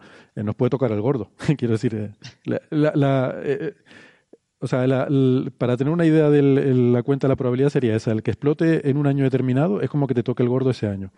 Claro, con la ventaja que no hay que gastar dinero en comprar números. ¿eh? Que yo, en fin, como no compro lotería, pues no me puede tocar el gordo, pero Betelgeuse a lo mejor sí pero es más o menos ese orden de probabilidad, ¿no? Eh, lo que pasa es que se ha puesto muy de moda porque se ha oscurecido muy rápidamente eh, en estos últimos meses y eso pues claro, muchos medios de comunicación lo han sacado, se ha unido con esto que dice Ángel de que pronto explotará y entonces ya liamos un poco el asunto, pero en principio tengamos en cuenta que el hecho de que en registros históricos no se haya visto tan rápido el oscurecimiento también puede ser, esto lo dijimos la semana pasada, también puede ser una consecuencia de que no se muestrea tanto. O sea, si tú no tienes un seguimiento tan continuado, te puedes perder una variación muy rápida. Simplemente no la, no la pillas porque no estás mirando todo el día como estamos ahora, ¿no? Tenemos más, eh, muchas más observaciones. Entonces, bueno, yo creo que tampoco tampoco da para mucho más, ¿no? No, y que si, si, explotase también la echaríamos mucho de menos, porque ahora tú miras al cielo y es muy fácil de verla. Hmm. Es muy... es pum, la ves. Sobre todo a la gente ahora les animo, ¿no? Ahora en invierno se ve genial, se ve arriba y en agosto se ve más bajita, pero también se ve. Vale. Yo ya te lo comenté por Twitter, ¿no? Yo justamente cuando reconocí por primera vez la constelación de, Orión, que me, una de estas noches de Perseida, no sé, con 12, 12 años, cuando estaba yo escribiendo, haciéndome mi mapa de las constelaciones a mano, eh, yo la vi en, agosto, saliendo por el horizonte este, y vamos, me tumbaba, ¿no? Y, tal y cual, y me quedé, wow, ese, impactado las tres estrellas, sobre todo me impactó y la primera vez que la vi, ¿no? Las tres estrellas alineadas perfectamente saliendo por el este es precioso. Y, a mí, realmente, uno de los motivos por los que digo es que no va a explotar porque no quiero que explote. Que no me quite no, que es una de las estrellas más bonitas, una estrella más bonita del cielo, que explote esta carina, que explote cualquier otra estrella de estas que no vemos que está por ahí y que ya que, además sí que va a explotar y que explotará antes que Betelgeuse. Pero dejadme, dejadme de forma nostálgica, no quiero que me toque ya Betelgeuse. Digámoslo así. Bueno, pues nada, y yo no sé si llegamos a comentar, creo que no, que ya hay una sentencia para el investigador chino, estoy cambiando de tema completamente, eh, el investigador chino, el doctor E, que hizo la edición genética de las dos gemelas y del el tercer eh, feto que, que, estaba también en camino y que ya eh, parece ser que ha nacido, pues que ya hay una sentencia en China de, de condena, tanto a él como a sus colaboradores, de tres años de prisión y una multa económica importante, ¿no? querías eh, mencionar esto antes de la desconexión, eh, como bueno, las noticias así más así que ha habido esta semana. Y, Héctor, clave, inhabilitado para trabajar en genética de por vida. Pero es que eso es normal. ¿Qué hacía un físico trabajando en genética? sí. Biofísico. Había que haber empezado por ahí. Muy bien. Bueno, pues nada, con esto entonces terminamos toda la parte de introducción del programa. Nos hemos hecho el repaso por, por todo lo que, lo que eh, teníamos que tratar y, ahora el resto de conversación, ya en el tiempo extendido, pues nos vamos a explayar un poco más con todo el tema del calentamiento global, ¿no? Que a mí me interesa porque hace mucho calor estos días en, en, Tenerife y esto de que de estar así en Navidades con 20 grados, bueno, mucho calor, estos 20 grados, pues nada, podemos hacer el cherry picking y decir que esto es por el cambio climático, ¿no? Aunque obviamente, como decía Alberto, este tipo de noticias eh, son eso, lo que en ciencia llamamos cherry picking, que es quedarte con un dato, el dato que te interesa, ¿no? Hay que ver las tendencias a largo plazo para poder hablar de calentamiento global y cambio climático porque entonces, según las mismas, si tú un día que hace calor dices que es por cambio climático, un día que haga mucho frío te vendrá un negacionista y te dirá, ¿ves cómo no hay cambio climático? Así que conviene, conviene ser Te iba a decir que se lo dijeras a los de Molina de Aragón, que han vuelto a tener el récord de mínimas. Claro, claro, pero es que en Aragón no hay cambio climático. Ahí no llega. Ahí, eh, en ese pueblo siempre hace frío. Ese, ese mismo argumento el que también he escuchado varias veces al Trump. Sí. Bueno, pues eso, eso lo haremos luego en la versión extendida, eh, pero nosotros nos vamos a despedir ya de los oyentes que nos escuchan por la radio pues deseándoles que tengan una muy feliz entrada del año y recordándoles como siempre que si nos quieren seguir escuchando pueden ir a internet a pillarse la versión del podcast. Hasta luego. Chao, chao. Chao.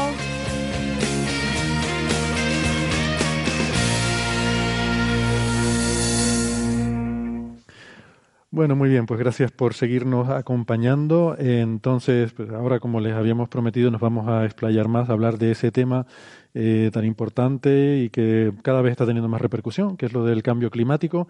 Aunque yo me he propuesto, yo me he propuesto, no sé si lo conseguiremos, pero me he propuesto que vamos, que vayamos a hablar de cambio climático, de calentamiento global y que no sea una cosa deprimente y que termine la gente con ganas de, suicidarse, sino que sea algo que nos pueda estimular y, activarnos para, intentar hacer algo al respecto. Eh, y, bueno, eh, vamos a ver si sale. Y también luego al final eh, vamos a hablar de meteorología, que no es lo mismo. Es decir, una cosa es clima y, otra cosa diferente es meteorología. Antes hacíamos la broma con que si hace calor, hace frío, que si aquí ahora mismo en Canarias estamos a 20 grados, eso es meteorología. ¿Vale? Y, por eso, bueno, cuando se habla también a veces, se, ya no se usa tanto, pero antes hablaba de clima espacial para referirnos a, como traducción de space weather, pues siempre eh, a los científicos nos rechinaba mucho esa expresión, por suerte ya se usa cada vez menos, porque clima hace referencia a algo a largo plazo, ¿no? Eh, mientras que el día a día de, lo que ocurre, si hace calor, si hace frío, eso es meteorología. Bien, entonces vamos a empezar a hablar de este tema porque, bueno, yo creo que lo primero que todo el mundo tiene que tener muy claro es que realmente durante el último siglo y pico la temperatura global del planeta ha aumentado, existe un calentamiento y es causado, bueno, no, pasa nada, no, hace falta que nos flagelemos ni que, ni que mm, pensemos que somos todos muy malas personas por el hecho de decir que es causado por el ser humano. Yo creo que eso es impepinable y eso es una verdad científica. Eh, si alguno de mis contertulios discrepa con esto, pues que por favor lo diga ahora, pero yo creo que no. Eh, no, es más, al contrario, estoy, estoy muy de acuerdo en que no deberíamos flagelarnos por ello. O sea, quiero decir, la humanidad hace cosas y hmm. esas cosas comportan cambios en el entorno. Y muchos de esos cambios, pues, son malos para algunas especies. O sea, tampoco vamos aquí. Que quiero decir, otra, otra cosa que hace la humanidad y que no la planteamos igual es la agricultura. Bueno, la agricultura eh, nivela y destruye lugares donde vivían animales y plantas que dejan de vivir ahí. Eso es. Y, no estamos aquí diciendo, ay, qué malos somos, por favor, ahí arando los campos, qué malas personas. Pues, no sé, son cosas. No, no, y cosas que han sido buenas para salvar la vida del ser humano se han cargado ecosistemas y ahora nos llevamos las manos a la cabeza. Esto es así. Pero no había otra el Ser humano, el ser humano lleva modificando su medio ambiente durante decenas de miles de años. Sí, pero que lo que... Lo que, Sí, pero lo gordo ha venido en los últimos 50 años. Sí, no, no, no, no, no, pero no me estoy hablando de lo del cambio climático. Estoy mm. diciendo de cómo el ser humano está afecta desde el principio de la civilización, incluso antes de que casi ya terminando el paleolítico al neolítico, cuando empezamos a ser agricultores por primera vez, que eh, necesitaba modificar el terreno mm. para tener el ganado, para tener los, animales, para plantar. Y, se talaban bosques eso se ha ido haciendo de siempre. Eh, una cosa que, está ahí y es un hecho, no lo podemos negarlo, ¿no? Hemos modificado de forma sustancial nuestro medio ambiente. Francis, creo que iba a comentar algo. No, bueno, solamente dos cuestiones. La, primera es que, bueno, España es tierra de conejos. Se, decía que en la época de los fenicios se podía cruzar de árbol en árbol desde el Mediterráneo hasta Francia, ¿no? Todo el país, ¿no? Y fijaros que ahora, pues, gran parte del centro de España es pura meseta. Eso es intervención completamente antropogénica, es completamente mm. humana, ¿no? Y otra cosa que quería decir, y ya he metido ya en el tema del cambio climático, es dejar claro esos conceptos, ¿no? Eh, uno de los grandes problemas que tiene el cambio climático en español es que en inglés los términos que son nombres propios científicos se escriben en mayúsculas y se diferencia del concepto como tal que se escribe en minúsculas. Pero en español ambos se escriben en minúsculas. El cambio climático es un término científico, es como energía. ¿Vale? Energía no vale decir yo tengo energía para subir las escaleras. No, eso no es energía, ¿vale? Para un físico, energía tiene una definición bien eh, definida y hay una diferencia entre energía cinética y energía potencial, por ejemplo. Una diferencia de raíz importantísimas, no son la misma cosa eh, conceptualmente. Y lo mismo pasa con la variación del clima. La variación del clima producida por el hombre fue bautizada en 1938 en un artículo que se publicó en 1939 por Calandar como cambio climático. Cambio climático es un nombre científico en climatología. La climatología tiene más de 150 años. Ya fue iniciada por Fourier a principios del siglo XIX. Y en climatología, cambio climático es un término científico con una definición muy concreta. Variabilidad climática global que afecte a la Tierra completa debida a emisiones eh, y a intervención humana emisiones de gases de efecto invernadero y eh, intervención humana en temas de agricultura, en temas de modificación del medio ambiente, etcétera. Eso se llama cambio climático. Si alguien quiere hablar de cambio climático debido al sol, es que no tiene ni idea de climatología. Hay que hablar de variabilidad climática debida al sol. Un climatólogo siempre utilizará el concepto correcto. Igual que un físico diferencia entre amperios y voltaje y voltios, y se lleva las manos a la cabeza cuando alguien dice, pues me, me, he dado un enchufe con eh, no sé cuánto, 230 voltios. No, los voltios no te dan intensidad, la intensidad son amperios. Pues debemos de llevarnos las manos a la cabeza cada vez que se utiliza incorrectamente el término cambio climático. Cambio del clima y cambio climático son dos cosas completamente diferentes, aunque en artículos escritos en inglés, el climatólogo, cambio climático, lo escribe en mayúsculas y cambio del clima lo escribe como climate change en minúsculas. De hecho, en español son cosas distintas y tenemos que decirlas con palabras distintas. De hecho, los cambios, eh, la variación del clima por causas naturales se llama eso, variación del clima, no cambio climático. Variabilidad climática suele ser el término que se utiliza. Entonces, la variabilidad climática debido a forzamientos externos a la Tierra, como puede ser el Sol, o la variabilidad climática debido a forzamientos internos, como puede ser el tema de la vulcanología, etcétera, o de los fuegos, ¿no? Que al fin y al cabo las cenizas afectan también. La deriva de los continentes, el albedo, todo eso. Son variabilidad climática. Eso es. Bueno, es más, esto es una cosa que yo creo, a mí me parece interesante, yo cuando lo aprendí me gustó. la causa principal de la glaciación actual en la que nos encontramos, porque la, definición de glaciación también, la palabra glaciación también tiene una definición científica y, y se llama glaciación a todo periodo en el cual hay eh, hielos perpetuos en al menos uno de los casquetes polares de la Tierra, ¿vale? Y no ha habido tantas glaciaciones en la historia de la Tierra, se, conocen, yo creo que son siete u ocho, eh, bien conocidas, bien atestiguadas, eh, y vivimos en una de ellas, aunque dentro de esta glaciación vivimos en un periodo interglacial, que es un periodo de, menos frío.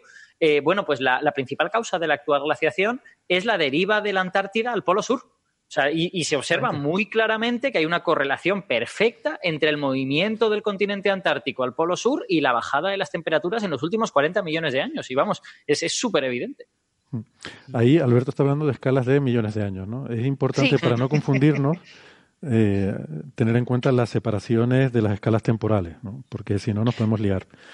Pero, por ejemplo, también hemos tenido variaciones en el clima simplemente por variaciones en la órbita terrestre, por ejemplo, por variaciones en el eje de rotación, eso también nos... Pero eso son variaciones del clima naturales, no tienen nada que ver con lo que vamos a hablar ahora. Eso es lo que se llaman los ciclos de Milankovitch, que es una de las cosas que suelen usar los negacionistas. ¿no? Yo quiero decir que yo, eh, para que nadie se me ofenda y se me confunda, yo suelo usar el término negacionista para referirme a la persona que expresamente tiene como objetivo negar el cambio climático sin importarle conocer la verdad. ¿Vale? Porque luego hay un grupo mm, de personas, que yo no sé cuánto de grande es, a los que yo me suelo referir como escépticos, que eh, son gente pues, que a lo mejor eh, pues, pues están confundidos o le, eh, han leído argumentos negacionistas y les han convencido. Y, y, en general es más fácil dejarse convencer por los negacionistas porque a uno le resulta desagradable, lo que yo siempre digo, que, te pinten una situación catastrófica sin esperanza, deprimente, y, además diciendo que es culpa tuya, ¿no? Eso a la gente no le suele gustar. Y creo que eso empuja a mucha gente a volverse escéptica, porque luego empiezan a leer a los negacionistas eh, y, es que, claro, eh, muchos de los argumentos que usan los negacionistas son argumentos que parecen científicos. Y para un ciudadano sin la cultura científica adecuada es difícil eh, separar eh, o, entender por qué esos argumentos no son aplicables o no son correctos. ¿no? Y en ese sentido me parece que es la definición perfecta de pseudociencia. Eh, creo que el negacionismo climático es una pseudociencia en el sentido más puro, en el sentido de que se trata de parecer a la ciencia. O sea, ellos te hablan de papers, te hablan de, por ejemplo, esto que estamos hablando, ¿no? de eras glaciares, de los ciclos de Milankovitch que, que menciona Sara, para decirte que, bueno, la Tierra ha experimentado periodos de variabilidad climática, ha habido periodos en los que ha estado más caliente que en la actualidad. Eh, ahora nos dirigimos, te dicen incluso, ahora nos dirigimos hacia una etapa más fría del planeta. Estamos en uno de los picos del ciclo de Milankovitch y de aquí a 50.000 años, 100.000 años, vamos a ir bajando la temperatura. Eh, te usan esos argumentos eh, y te, te presentan a lo mejor incluso papers que hablan de estas cosas y confunden a la gente. Sobre todo confunden mucho con las escalas temporales.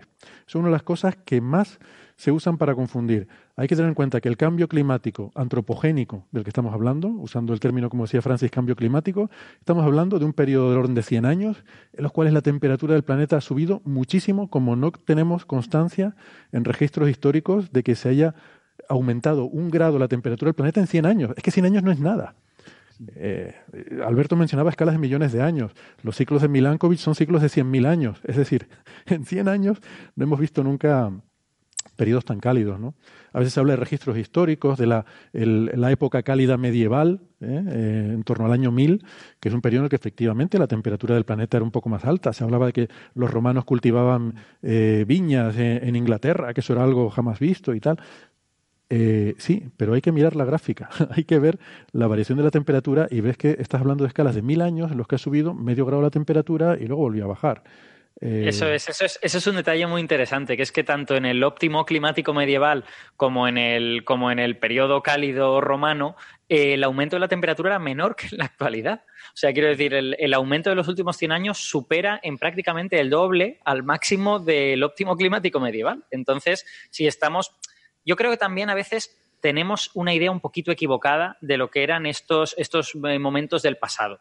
Es decir, eran como esto es climatología y nos cuesta imaginar la climatología porque es una ciencia estadística, en estos periodos, en el óptimo climático medieval, no es que todo el mundo fuera en camiseta por ahí y hiciera un calor fantástico. Simplemente las temperaturas de media pues eran un poquito más, eh, más altas y por lo tanto se podía cultivar en sitios donde hoy en día pues bueno, hoy en día no, pero donde hace 200 años, digamos, eh, haría más frío y no se podría cultivar, pero seguiría haciendo frío igualmente. Y bueno, la confusión se vuelve máxima con este otro periodo que se llama la pequeña edad del hielo, que es bueno, pues un periodo de temperaturas un poquito más frías, sobre todo en el hemisferio norte, en el hemisferio sur no lo tenemos claro y la gente se cree que, bueno, que los ríos estaban helados ahí todos los inviernos y que la gente pues se congelaba por la calle y vamos, en absoluto, es que son variaciones de temperatura muy pequeñas. Lo que está sucediendo en los últimos 100 años es mayor que lo que pasó en cualquiera de esos periodos. Y un punto muy importante que a veces olvidamos cuando hablamos de, esto, porque claro, eh, eh, la ciencia eh, continúa. O sea, la ciencia no para, la ciencia está avanzando constantemente, nuestro conocimiento va avanzando. Y ya sabemos con absoluta seguridad que tanto el periodo cálido medieval como la pequeña edad de hielo fueron locales a Europa. En América del Norte y América del Sur no se observaron. Y probablemente hay menos, no sé, en Australia o en otros lugares hay menos estudios de esa zona, pero con seguridad no fue global no fueron periodos de cambio de temperatura global de la Tierra.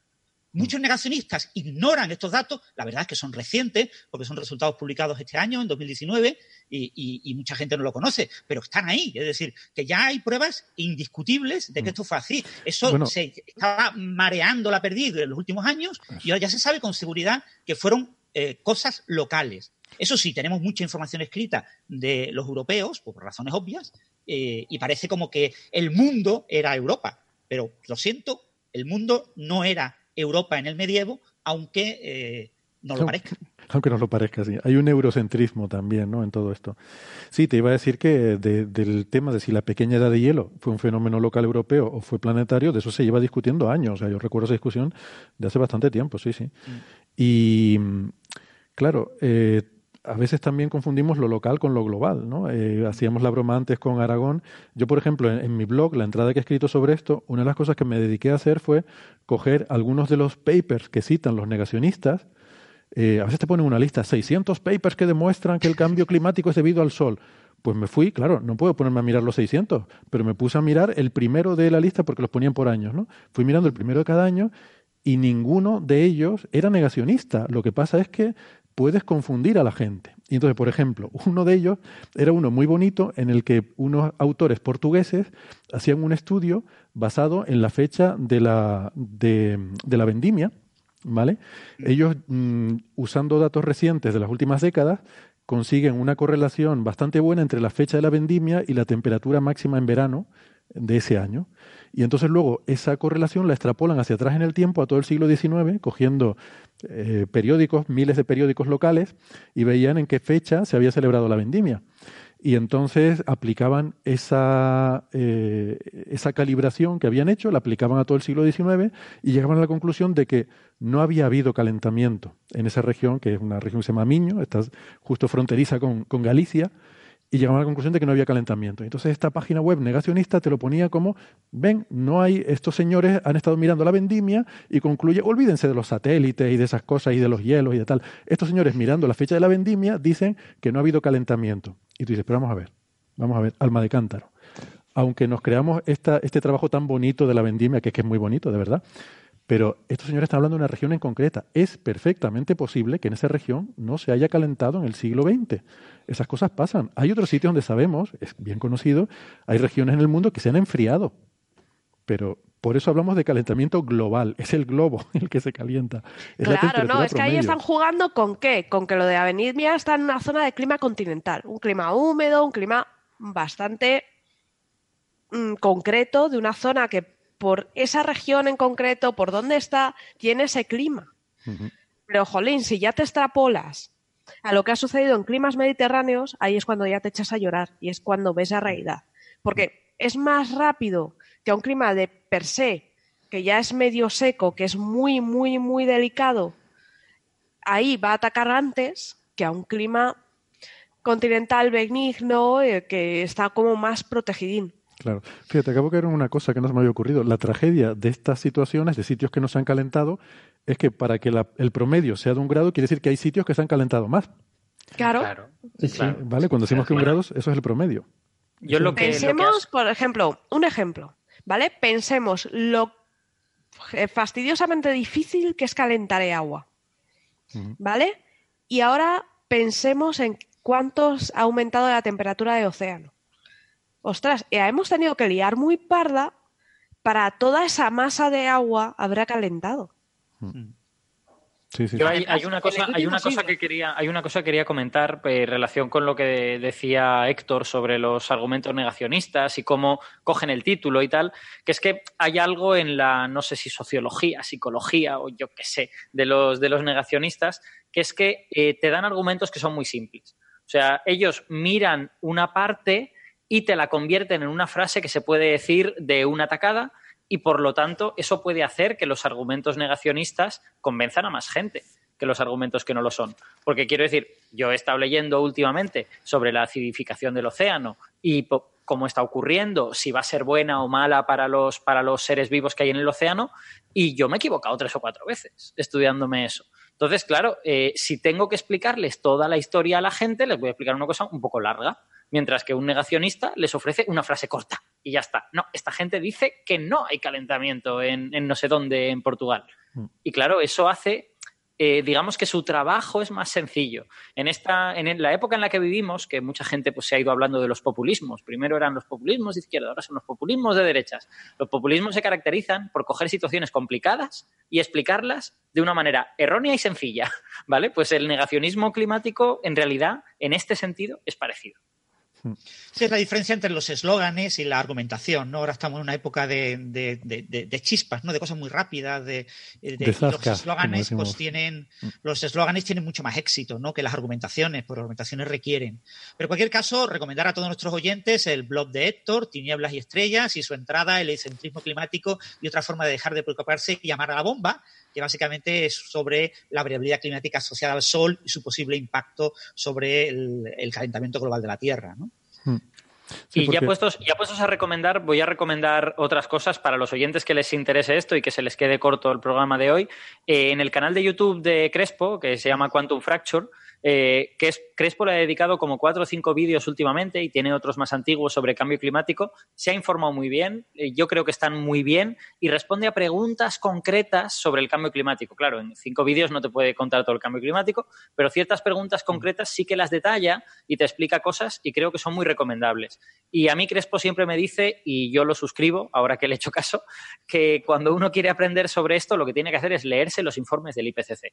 Vete a los, él me decía, vete a los informes del IPCC, no te marees, vete a los informes del IPCC y te los lees. Los mm. informes del IPCC son verdaderamente buenos, son muy detallados, tienen partes resumidas para la gente que no se quiera comer toda la tralla y todo el detalle, y luego tiene todo el detalle desglosado con todas las pequeñas cositas de cada aspecto del cambio climático. Realmente muy recomendables, a mí me han gustado mucho. Los informes del IPCC tienen una carga política importante también, ¿no? Yo estuve leyendo un comentario de Francis en su momento sobre eso y por eso son controvertidos porque es un informe que no solo habla de la ciencia, sino también de las medidas que hay que tomar. Y eso eh, tiene su política detrás y por eso son muy controvertidos y de hecho han sido también muy, eh, muy criticados, ¿no? Em, y también es porque los informes del IPCC tienen que ver con predicciones. Las predicciones siempre tienen su grado de incertidumbre, están basados en los modelos. Y a veces los negacionistas una cosa que hacen es eh, atacar la predicción o atacar el modelo o atacar alguna crítica de, de algunos de estos aspectos para negar la mayor. Eh, cuando lo que es innegable, eh, un segundito Sara, es que hay un calentamiento muy rápido en el último siglo, eso, eso es impepinable, y luego ya tú puedes modelar cosas que son más o menos complejas y pues el modelo podrá encajar mejor la predicción que ha hecho con luego cómo ha evolucionado y tal, pero eso mm, no puedes eh, agarrarte a eso para negar que existe ese calentamiento, que es un dato empírico eh, observacional. ¿no? claro, tenemos, tenemos que decir que, a ver, el Grupo Internacional de Expertos en el cambio sobre Cambio Climático, que es el IPCC, eh, afronta el tema del cambio climático no solo desde el punto de vista científico, sino también desde el punto de vista económico y político. ¿Esto qué pasa? ¿Qué peligro tiene? Pues que eh, la gente, ellos son, como hablan a los políticos, son muy cautelosos y tienden a ser bastante más optimistas de la realidad. Pero está bastante bien para leer. Yo, yo, os diría, lo bueno es que en los informes del IPCC está relativo, bueno, yo creo que está bien, bien separada una parte y la otra. Eh, hay, una, hay una cosa que ellos llaman Summary for Policymakers, o sea, resumen para, para políticos, básicamente, en donde de ciencia se habla poco. O sea, lo que, lo que dan es una serie de frases y dicen cada frase si se sabe con certeza, si hay ciertas dudas, si hay muchas dudas, cómo está el tema. Entonces, eso realmente no son cosas de ciencia. Eso es para leértelo y tener un resumen de cuál es el estado de la cuestión respecto a algunas cosas. Pero luego el resto del informe sí que es ciencia y sí que es interesante y se aprende y está bien ordenado y ahí no hay política. ¿eh? A, mí, a mí me parece que más allá del Summary for Policymakers o todas las cosas que hay, hay alguna otra cosa for policymakers, eh, todo lo que no es for policymakers es ciencia de verdad y no, y no hay nada controvertido, vamos, ahí el consenso científico. No, no, no quería decir controvertido, quería decir pues es un poquito más cauteloso, ¿vale? Más que van con más cautela, como más conservador. Y, y un punto importante que no debemos olvidar, si el cambio climático es la variabilidad del clima inducida por la actividad humana, cualquier predicción a nivel de modelos del futuro, de la futura evolución de este efecto, este global, el efecto de ese cambio climático en diferentes regiones de, la Tierra, depende de las acciones humanas, depende de las políticas si seguimos emitiendo, si no seguimos emitiendo, si ahora en lugar de estar las emisiones concentradas en los países de la OCDE aparecen nuevos países que emiten, etcétera, etcétera. Es decir, la intervención humana, la política, y la predicción de la política es clave en una predicción de calidad del de, eh, cambio climático en este siglo. No podemos, algo que involucra de manera natural la actividad humana, como la economía. La economía depende de acciones humanas. Entonces, eh, predecir en economía es muy difícil porque hay que predecir acciones humanas y hay que predecirlas con, años. Entonces, si queremos predecir cuál va a ser el efecto de este calentamiento global de la Tierra en el año 2050, pues tenemos que saber qué van a hacer cada uno de los países del mundo de aquí al año 2050. Sin saberlo, no podemos predecirlo. de todas maneras, yo, os voy, yo os voy a contar una, anécdota que me ha pasado, que eh, ha sido, para mí ha sido bastante instructiva. Como hace unas semanas hablé, hablé en la brújula de cosas de lluvias extremas y, bueno, qué se sabía sobre las lluvias extremas y el cambio climático y todo esto, eh, empecé a conversar un poco con gente en, las, en los comentarios de Evox, ¿vale? Que eran digamos, escépticos climáticos. Había, había dos personas, uno de ellos era casi, casi negacionista, porque estaba ahí un poco en teorías de la conspiración, pero solo un poco. pero vamos, era, eran escépticos climáticos con los que se podía hablar y se podía hablar medio bien, ¿no? Eh, y uno de ellos me señaló, no, es que bueno, eh, nos venden que esto va a ser el desastre, que esto va a ser el apocalipsis y luego resulta que ese apocalipsis nunca viene. Eso es porque lo que nos venden es porque les interesa que se invierta en tal o cual sitio. Me hacía como un razonamiento como sociológico, económico al respecto de todo esto. Y yo le decía, bueno, bajemos al suelo. ¿Dónde te vendieron no sé qué? Y vamos a ver qué es lo que te vendieron. Y lo que me, lo que me dio fue un artículo del Mundo, en realidad de un suplemento del Mundo, eh, del año 2001, en el que algún periodista, que era un criminal, en mi opinión, pues se inventaba básicamente todas las cosas, ¿vale? En el, en el año 2001 salió un informe del IPCC con una serie de predicciones para el futuro y tal y cual. Y esta persona decía, bueno, hacía como una especie de ficción periodística en la que decía que estaba en el, en el despacho de no sé qué científico y le estaba haciendo las predicciones para el año 2020. Y esas predicciones eran súper catastróficas, en plan de no quedan playas en España, el delta del Ebro desaparecido, no sé cuánto, no sé más. Todo, todo cosas muy, muy graves, que desde luego no han ocurrido. Entonces yo dije, bueno, pues nada, me voy a ir al informe del IPCC de 2001 a ver qué decía el informe del IPCC de 2001 y no decía ninguna de esas cosas.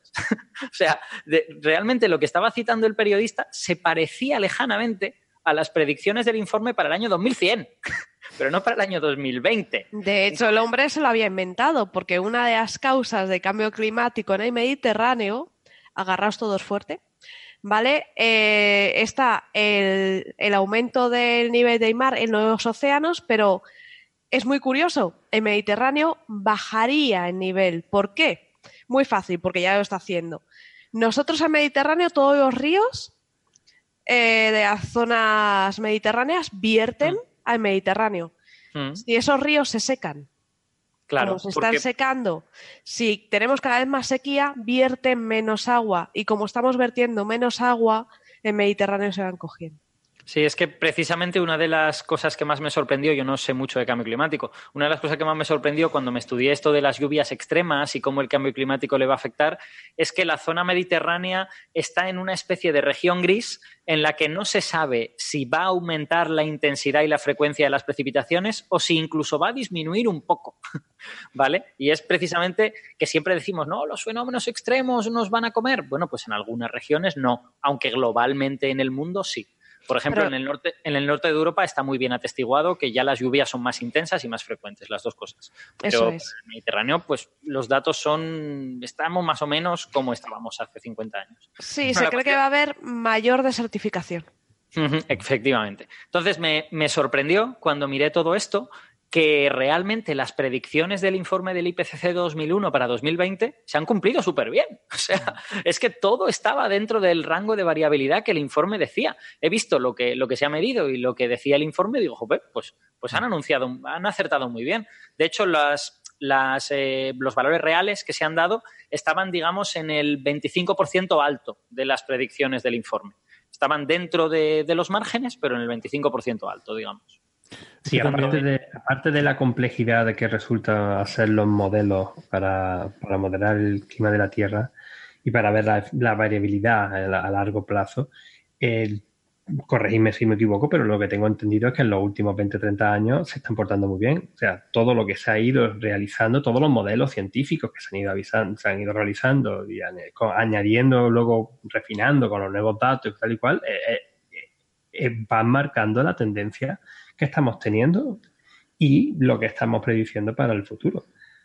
Claro, lo que pasa es lo mismo que lo que ha comentado Francis, es para que saber exactamente qué es lo que va a pasar, como es una cosa que es producto de la actividad humana, tenemos que saber lo que está haciendo cada uno de los países involucrados en todo esto, con los países del mundo. Hmm. Volvemos a la discusión del determinismo. Si pudiéramos calcular eh, lo que, lo que van a hacer las personas y no existe el libre albedrío, podríamos simular todo eso. Em, si yo iba a hacer una, una reflexión o un comentario así rápido, tonto, con esto de la. Um, ¿Cómo era la pseudohistoria? Lo de Harry Seldon de la saga de la Fundación la de Psicohistoria. Psicohistoria. Psicohistoria. Psicohistoria. Pues la pseudohistoria yo creo que es otra cosa, es lo, que estamos hablando. perdón, perdón psicohistoria. Sí, fijaros, eh, me gustaría hacer un comentario solamente para que veáis un poco la, idea, ¿no? El, eh, España, ¿vale? O sea, eh, ¿qué ha pasado con la temperatura media en superficie en España en los últimos 50 años? Pues en España, sin Portugal, España, ha aumentado medio grado centígrado. ¿Qué ha pasado con la temperatura media en Málaga, que es donde yo vivo? Ha aumentado un grado y medio en los últimos 50 años. ¿eh? Que la temperatura media de España, como comentaba Héctor antes, haya aumentado medio grado en los últimos 50 años, implica que haya zonas que han aumentado más y zonas que han aumentado menos. Y Málaga está en la costa mediterránea y tenemos un mar cerrado como es el Mediterráneo, pues este mar está eh, reteniendo mucho calor y está aumentando la temperatura eh, en, la Tierra. Entonces la, temperatura en Málaga provincia ha aumentado un grado y medio en los últimos 50 años. Y fijaros, los, muchos malagueños lo consideran irrelevante, pero no pasa nada. Hombre, es verdad que ahora todos los años llueve lo mismo, pero llueve de manera más torrencial. Mm. Llueve menos días de lluvia, llueve más o menos la misma cantidad de lluvia. Y por lo tanto, los efectos a los humanos, que somos los culpables de lo que está pasando, son mucho peores para nosotros, pero también para los que no son humanos, para eh, todos los animales, todos los ecosistemas, etcétera. estamos cargando a muchas eh, cosas naturales. Lo que pasa es que, claro, en países como España todavía queda muy poquita naturaleza, queda, son unos núcleos naturales. La mayor parte del país está completamente arrasado por la presencia humana, ¿no? Pero en cualquier caso, eh, esos son datos que están ahí, son datos locales. Obviamente, el calentamiento global del planeta en los últimos 50 años no llega, por fortuna, gracias. Eh, por ahora no ha llegado a cosas tan extremas como lo que está pasando aquí, pero eh, son consecuencias de ese cambio global eh, por el hecho de que estamos en, una zona de las que van a ser más afectadas de todo el mundo, que es la, costa del, mar Mediterráneo, porque el mar Mediterráneo es un mar que va a sufrir mucho los efectos del cambio climático. Mm. Yo creo que Alberto tenía razón al poner el dedo en la llaga en el problema de, mm, del, a ver, del es que no quiero decir alarmismo, porque alarmismo es una palabra que usan los negacionistas, eh, y, de hecho está bien ser alarmista, hay que dar la alarma. O sea, hay que dar la alarma. Eso es correcto. está bien ser alarmista. Eh, lo que no hay que hacer es apocalíptico. Es decir, los, los efectos del cambio climático no son apocalípticos. No es que, pero, mucha gente piensa que sí. Mucha gente. Yo el otro día estaba desayunando en un bar y había unos señores mayores eh, al lado mío eh, que estaban hablando, teniendo una conversación muy interesante.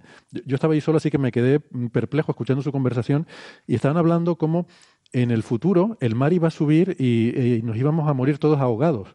Es decir, no solo el mar iba a subir y se iba, y se iba a tragar, eh, bueno, mira tú, aquí en Tenerife, con lo escarpada que es la costa, tendría que subir 300 metros, 400 metros de altura al mar para poderse tragar a nadie, pero, pero además ellos lo veían como que iba a ser de repente, de la noche a la mañana, iba a pillar a la gente ahí durmiendo y de repente ¡pua! sube el mar y todos ahogados, ¿no? No es eso de lo que estamos hablando, incluso cuando hablamos de ciudades en la costa este de Estados Unidos que sí quedarán anegadas, pero bueno, será un proceso gradual. Eh, no estamos hablando que la gente vaya a morir ahogada ni de, que vaya a ser el, el día del juicio final. Estamos hablando de pérdida de calidad de vida. Estamos hablando de cambios eh, de pues cosas como que las enfermedades tropicales van a subir de latitud, que vamos, que ya lo estamos empezando a ver eh, en Canarias, por cierto. Em, vamos a empezar a ver mm, cosas como que, o sea, desde el punto de vista económico va a ser un desastre, para empezar. Eh, que uno de los argumentos que usan los negacionistas para no quererlo cambiar es que decir, es que vamos a perder eh, toda la calidad de vida que tenemos porque esto costará mucho. Eh, cuidar el planeta es muy caro. Vamos a ver, es que es más caro no hacerlo. vamos a tener unos, unos problemas muy graves. Vamos a tener flujos migratorios de gente que ya no puede ganarse la vida, que ya no puede cultivar en los terrenos que ocupa y va a tener que desplazarse a otros sitios. Ya hemos visto históricamente lo terrible que es eso. Cuando hay grandes flujos de población que tienen que emigrar de un sitio a otro, eso inexorablemente acaba en conflictos y en guerras. Las guerras son muy caras. ¿Vale? Hay gente que gana dinero. Esto es como el cambio climático, ¿vale? Las guerras son muy malas, pero hay gente que le va bien. Entonces, con el cambio climático pasa algo parecido, ¿no? La temperatura sube, pero a lo mejor habrá alguna región que no. Pensad toda la gente de la parte de, eh, norte de África, eso se va a desertificar. Todos subirán a Europa. Toda esa gente va a tener que huir. Quiero, va a ser una crisis migratoria de carajo. Sí, eh, conectando lo que Sara, perdona que te corté, que había terminado. Eh, lo que estabas comentando y con Héctor es una cosa que a mí yo también lo comenté en mi, en mi artículo, en mis últimas charlas que estaba diciendo, ¿no? De que muchas veces tienen los de la idea, o se tienen la idea de que el calentamiento global va a terminar destruyendo la Tierra o se va a acabar, no sé, la vida o algo así. Y no, no es eso. Eh, ahí estamos afectando enormemente al medio ambiente, lo llevamos haciendo durante un montón de tiempo, como hemos comentado antes, y el cambio climático afecta a especies que también se están extinguiendo por las circunstancias de proporcionadas por lo humano, pero el impacto gordo es en nuestra civilización, en nuestra forma de vida, en las comodidades que tenemos y en que esto lo vamos a pagar a largo plazo. O sea, mm. esto es lo que no, creo que había una proporción por ahí del euro que no se invierte ahora, son 5 euros que tienes que invertir en 10 años para intentar corregir lo que no has invertido ahora para esto. Porque además es que hay montones de medidas, ahí sabemos lo que hay que hacer. Solo hacen falta eh, que gobiernos, nosotros mismos en primera instancia y también gobiernos que pues sean capaces de mirar más allá de sus propias legislaturas y que vean que esto eh, hay, sin ser alarmista, hay formas de parar, de pararlo, de pararlo de, cierta forma, de, de, pararlo. mitigarlo, quizás, ¿no? De, mitigarlo, ¿no? De, que de que hay que llegar a un tipo de equilibrio entre lo que se emite, nuestra propia forma de, bueno, de las basuras, reducir nuestra contaminación, que es otro tema que también está muy relacionado con todo esto, nuestro consumo exagerado, que, en fin, eso si queréis después decimos algo más. Eh, eso hay que ir diciéndolo poquito a poco, porque no se puede cambiar todo de la noche a la mañana. Y tenemos la herramienta y está aquí los conocimientos científicos necesarios para decir, mm, eh, señoras, señores, eh, este es el plan a seguir, esto sería lo que deberíamos intentar estar haciendo. Pero claro, también como comentado al principio, hay muchos intereses económicos que están muy conectados también con la política. Es un tema excesivamente complejo con montones de ramificaciones como estamos viendo y la verdad me ha encantado estar escuchando a vosotros de un lado para otro no, he querido intervenir en los últimos minutos casi nada. Pero es verdad no yo creo que eh, eh, es, lo que tenemos que hacer y, quizá conectándolo del no sea alarmista es que lo vemos ahí en la tele es como ah, se están muriendo los niños de África y ya al final estáis autoinmunes. Ya te ponen autoinmune. Te digo, eh, eh ya vienen esto lo del cambio climático, otra vez, la alarmista. Ya, yo estoy aquí muy cómodo eh, comprando un montón de cosas por Amazon ahora y haciendo no sé qué, y yendo a comprarme a, dos manzanas con coche. Eh, mm, no sé si, si soy capaz de transmitir lo que quiero decir con todo esto. Sí, que tenemos que poner las pilas todos un poquito. No, no es solo cuestión de, de, los gobiernos y tal. Entiendo que te refieres a eso, ¿no? Que Debemos ser más responsables todos, ¿no? Déjame decir solo una cosita, Alberto, y ahora te doy paso, eh, porque lo que la frase que quería decir, eh, que la uso a veces en divulgaciones, eh, por ejemplo, mira, voy a poner un ejemplo. El otro día estaba viendo en la tele un documento, vi anunciado en la tele, no es que lo viera, pero vi que estaban anunciando un documental que se titulaba algo así como Tenemos que salvar el planeta. Y ya de entrada digo, pues eso no lo voy a ver. Es que ese título me parece muy desafortunado. No, no hay que salvar el planeta. El, el planeta es demasiado grande para nosotros. Nosotros no podemos cargarnos el planeta aunque queramos. Lo que tenemos es que salvarnos a nosotros mismos, porque lo que podemos es cambiar el planeta un poquito, ¿vale? Y lo vamos a cambiar, lo estamos cambiando. Y el planeta seguirá viviendo y, a lo mejor en vez de unas especies habrá otras. La vida seguirá adelante, será... Eh, pero ese cambio a nosotros no nos va a gustar. Tenemos que salvarnos a nosotros mismos, no es salvar el planeta, es salvarnos a nosotros y nuestra calidad de vida. Eh, porque nosotros hemos evolucionado para un cierto ambiente. Si lo cambiamos no nos va a gustar y Ángel, un punto clave, perdona, Héctor, un punto clave que ha dicho Ángel, es que no, nos va, no es una cuestión de que nos salvemos nosotros. La cuestión es que salvemos nuestra calidad de vida actual, nuestro nivel de vida actual. Eso es lo que van a heredar nuestros hijos y nuestros nietos. Se van a salvar, van a vivir, ¿vale? Van a vivir, pero van a vivir infinitamente peor, con una calidad de vida mucho peor, con cosas que ahora no podemos casi ni, ni entender bien, porque tener problemas de respirar en las grandes ciudades, tener problemas de sequías, de faltas de alimentos, etcétera, no morirán, sobrevivirán, porque sobrevivirán, porque el hombre se adapta a muchas cosas, pero perderán una enorme cantidad de calidad de vida solamente porque nosotros sigamos subiendo nuestra calidad de vida poco a poco. Sí. Yo creo que es un problema económico al final, fíjate. O sea, que la, la gran mm, consecuencia va a ser económica, va a ser que las generaciones futuras van a ser más pobres que las nuestras, bien sea por conflictos, bien sea por efectos de, de problemas de recursos y de distribución. Pero sobre todo yo creo que los conflictos son el problema que yo creo que se va a incrementar más, porque fíjate que el, mundo, siempre lo digo, el mundo ha ido a mejor históricamente, a pesar de lo que digan algunos, eh, en fin, la gente a veces tiende a ser un poco ominosa con la forma de ver la historia y el pasado y el presente, pero realmente... que no, Héctor, que no, que el mundo cuando era bueno es cuando yo tenía 15 años, desde ah, entonces no ha ido más que a peor. Hombre, eso sí, los 80, a ver, los 80 fue un periodo óptimo, ¿no? Pero, pero yendo un poco más, abriendo el campo más a largo plazo... Bueno, los 80 será cuando vosotros, yo... perdón, perdón. Alberto es muy jovencito. Alberto es muy jovencito y no se acuerda de los 80, por eso no, si no, él también estaría de acuerdo. Pero que a largo plazo todo ha ido mejor. Y de hecho, por ejemplo, uno de los grandes indicadores que a mí me gusta mucho, aparte de la mortalidad infantil, del analfabetismo, es el de los muertos en conflictos armados. El número, el porcentaje de la población mundial que muere en conflictos armados ha ido disminuyendo gradualmente a lo largo de la historia. Vale, ha habido un par de picos aislados, pero gradualmente ha ido disminuyendo a lo largo de la historia. Todo eso puede cambiar por los problemas que genera el cambio climático, ¿no? Y a mí es lo que más me preocupa. Y a eh, eso le tienes que sumar, Héctor, que si aumentan las temperaturas y se derrite el permafrost, eh, no solo va a salir metano a las puertas con un efecto invernadero de carajo que va a aumentar más las temperaturas, sino que mm. además todo lo que hay debajo de esos hielos que hay muchos animalitos bien conservados y tal, va a soltar bacterias y organismos, pues puedes, vamos a volver a enfrentarnos a anthrax, hmm. vamos a tener que volver a enfrentarnos a enfermedades muy feas. O sea, la humanidad va a estar luchando contra enfermedades, luchando contra conflictos. Hmm. Mm, buscando agua. Buscando agua. Hay bacterias que ya no existen en el mundo probablemente que están atrapadas en burbujas de aire en el hielo de 100.000 años de antigüedad y que en algún momento serán liberadas. Es decir, eh, esto lo comentamos alguna vez cuando hablamos de esta epidemia de anthrax en Siberia, ¿no? Ay, perdón, Alberto, de hecho te tenía a ti pendiente de darte la palabra hace un rato y me había olvidado, perdona. No, no, no, no. Eh, yo, yo es que quería oponerme a vosotros en este punto en concreto. O sea, ah, no, pues entonces, entonces no te doy la palabra. quiero decir, en microorganismos, eh, bacterias, enfermedades, los hay por todas partes. Y van a seguir apareciendo, haya cambio climático o no haya cambio climático. Eso no es algo particularmente notable del cambio climático. Si, el, si lo del permafrost es un problema, es por la liberación de metano. Que el metano no dura mucho en la atmósfera, ¿eh? que a veces se explica mal esta historia. El metano dura muy poquito en la atmósfera, pero se convierte en CO2. Y el CO2 es un gas de, efecto invernadero.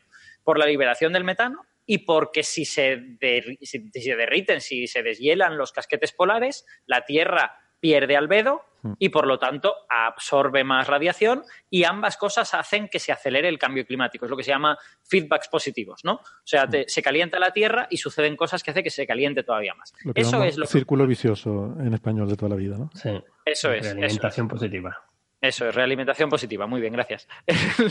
y, el, y todo esto de las bacterias, eh, yo creo que está muy bien. O sea, es una historia graciosa, te puede dar para hacer una película de terror interesante, pero pero eso va a suceder en cualquier sitio. O sea, que si no, que si no las bacterias pues van a estar en no sé qué murciélago del Congo o en, o en otro sitio, ¿sabes? Que los, que los microorganismos son los verdaderos reyes de este planeta y que vamos a estar peleando contra ellos siempre. Y esto es así porque, porque son más plásticos y son mejores que nosotros en muchas cosas. Pero ¿no, crees que la posibilidad de epidemias por microorganismos que, con los que ya no estamos en contacto, quiero decir, nosotros tenemos un sistema inmune que se ha desarrollado para combatir ciertos microorganismos con los que convivimos.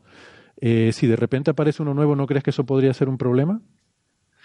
Es que, eh, bueno, no lo sé, porque no soy, porque no soy médico y no me gustaría poner la mano en el fuego, pero es que eso está sucediendo continuamente, porque los microorganismos van saltando entre especies continuamente. Lo que sí entiendo que podría pasar es que si el, eh, este deshielo del permafrost ocurre en un periodo de tiempo breve, es decir, en unas cuantas décadas, que haya una inyección de especies nuevas mayor de la que hay por, la dinámica normal del planeta. Hmm. Y entonces sí, a lo mejor ahí puede haber como una especie de pico eh, que puede ser más o menos malo. Pero que lo que quiero decir es que eh, no sé, que enfermedades nuevas están apareciendo continuamente, ¿no? Porque los virus son muy plásticos, las bacterias son muy plásticas y eso, eso ocurre a mí no me parece el mayor problema del deshielo del permafrost, vamos, o sea, creo que, creo que es eh, muy mínimo en comparación con los efectos climáticos verdaderos de, la descongelación del permafrost. No debemos olvidar, por ejemplo, que hace más de 50 años aquí en España teníamos malaria. Sí. Y ya no hay. Ya no hay, pero puede volver si esto se vuelve a tener un clima benigno. Todos esos bichos, esos mosquitos van a subir. Mm. Es, más, el lugar donde yo vivo, la, costa de la comunidad valenciana, era una zona de malaria endémica. Castellón de la Plana, de donde yo vengo, era una zona de malaria endémica, porque era todo una especie de pantano y ahí la gente pillaba malaria. Claro, ¿y sabéis cómo se quitó? No, no, ¿sabéis cómo se quitó? Fue terrible. Pues fue secando acuíferos. Se secaron muchos acuíferos para que no naciera el mosquito, introduciendo una especie de pececillo que ahora está prohibido meterlo que se comía el mosquito y con el famoso DDT. Así mm. es. Así es. O sea que quiero decir, fíjate, este, este me parece un ejemplo fabuloso de lo que yo estaba intentando decir antes, que es que eh, existimos y por lo tanto generamos cambios en el planeta continuamente. Mm. Y a veces algunos de esos cambios decimos, ay, qué bien, la especie humana, tan emprendedora ella, tan fantástica. Fíjate cómo la especie humana ha resuelto problemas tan terribles. Ahora ya no hay malaria en la comunidad valenciana. Qué guay que es todo. Bueno, pues después de no sé cuántas toneladas de DDT, después de haber provocado una extinción de varias especies de bichos, y eso no se acuerda nadie, eso no lo decimos. El pobre mosquito seguro que no piensa lo mismo. Efectivamente. Y yo no digo, no digo que eso esté mal, ¿eh? O sea, a lo mejor está bien y era lo que había que hacer, pero que no vayamos eh, diciendo qué malos que somos Mm. por todo lo que se nos ocurre que es malo y luego se nos olvide decir lo malos que somos por todo lo que hemos hecho que es bueno. Mm. Sí, de todas formas yo también me gusta también recordar en este tipo de situaciones que en ese sentido el ser humano actúa como cualquier otro animal, que es verdad que se nos podría exigir más porque tenemos una inteligencia que nos permite mm, eh, eh, tener más conciencia, ¿no? Pero que no es algo único el ser humano el llegar y, cambiar todo el paisaje de repente. Antes de haber bosques, yo imagino que si los bosques pensaran como nosotros diría, qué barbaridad, mira cómo hemos llenado todo esto de que no se ve nada, está todo esto lleno de gente aquí. Esto antes era una pradera hasta donde veía la vista y ahora lo hemos edificado todo, que no se puede ni caminar por este bosque, ¿no? Hmm. Claro, eh, todos los animales y todos los seres del planeta se expanden todo lo que pueden. Aquí hubo una epidemia de conejos que se lo comían todo y no había forma de acabar con los conejos. Y en Australia, Ángel, ni te digo los problemas que han tenido. Bueno, los conejos están aquí ya. vamos, hay más conejos que canguros que otro bicho viviente. El primer bicho viviente más grande en Australia son los conejos. Oye, pues traeros a la península. Mentira, la oveja, la oveja. Después de la oveja van los conejos. Las especies traeros conejos a la península que están muy jodidos. Conejos introducidos por el hombre. Sí, sí, sí, no, ah, Fue un, un, regalo, un regalo de Navidad de un comandante inglés al gobernador de Nueva Gales del Sur. Mira, bueno, aquí unos conejitos para que vaya a la casa, que lo echas de menos lo de la casa. Y obviamente los conejos se escaparon y ahora. De ahí vienen todos los conejos de Australia. Sí, sí, sí, pero quiere decir que el problema de las, de las especies invasoras pues, es un problema que está siempre en todas partes, ¿no? Y también volvemos al cambio climático, al cambiar las condiciones de los diferentes ecosistemas, eh, va a favorecer que especies invasoras en un determinado ecosistema puedan aparecer porque de repente se dan las condiciones en las que pueden colonizar mejor ese ecosistema, probablemente a costa de alguna otra especie autóctona anterior. Eh, pero oye, es la vida. Quiero decir, toda la historia de la vida en la Tierra ha sido así. El ecosistema ha ido cambiando eh, por causas naturales y se extinguen unas especies y aparecen otras, ¿no?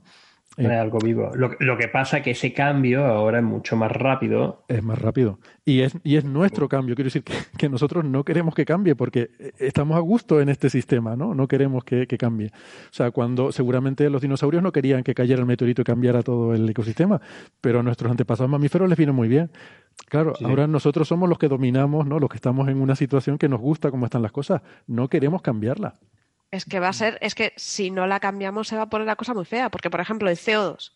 No, perdona, perdona, perdona, me he expresado mal. No, no quiero cambiarla, me refiero a que este ecosistema actual, este estado actual del ah, planeta, es el que queremos preservar, no queremos cambiar el planeta. Sí. pero por ejemplo, se aumenta el CO2, aumenta la temperatura, pero también el CO2, el ciclo de CO2 no es como otros ciclos de otros eh, elementos químicos, ¿no? El CO2 en contacto con eh, compuestos, compuestos, perdona, perdona, bye. Eh, en el contacto con el agua, el CO2 reacciona. O sea, cuando el CO2 es absorbido por el océano, reacciona. Y esa reacción que hace acidifica el océano. Si nosotros eh, disminuimos el pH del océano, ¿qué pasa? Que los animalitos con concha los corales y, y, sobre todo el fitoplancton, que tiene también un poquito de carbonato cálcico, para protegerse, todo eso muere. Hmm. Sí, porque solo hemos estado hablando de efectos de temperatura, pero la composición química también está cambiando, la de la atmósfera y la de los océanos, claro. A ver, el cambio climático es eh, son efectos eh, lo que produce el cambio climático son efectos químicos, pero sobre todo son tenemos que pensar en presión y temperatura y con eso ya Sí, Alberto. Si me dejáis que haga un pequeñito comentario sobre esto de la, edificación, de la acidificación del océano, que me lo he estado medio estudiando porque había cosas que no entendía y que me, y que me volvían un poco loco. El, el asunto en este caso es que el CO2 está en el aire, pero se puede disolver en el agua. Y una vez está disuelto en el agua, eh, en el agua puede disociar el agua, el CO2 más agua le, le quita un protón, un, protón, un hidrógeno al agua, ¿vale? y, se, y se convierte en HCO3 en bicarbonato más un, más un hidrógeno, ¿vale? O sea, se combina con el agua y forma eh, un bicarbonato que es ácido, ¿vale? Que, libera un hidrógeno en el agua y eso hace que el agua sea ácida. Entonces, todo eso son equilibrios químicos en donde el CO2 está combinándose con el agua para dar lugar al bicarbonato y está pasando también lo contrario. El bicarbonato se combina con un, con un hidrógeno para dar lugar otra vez a CO2 y agua. Entonces, eh, había ahí una, en mi discusión con estos escépticos que, tuve, había ahí una duda de si, pero si estos son equilibrios químicos, si yo añado más CO2, pues simplemente la química hará que la reacción química se vaya hacia el otro lado, consumirá ese CO2 de alguna manera, ¿no? Entonces, se suponía, si, si uno mira todas las ecuaciones químicas, eh, luego ese bicarbonato se disocia a su vez y se convierte en carbonato y dos hidrógenos, ¿vale?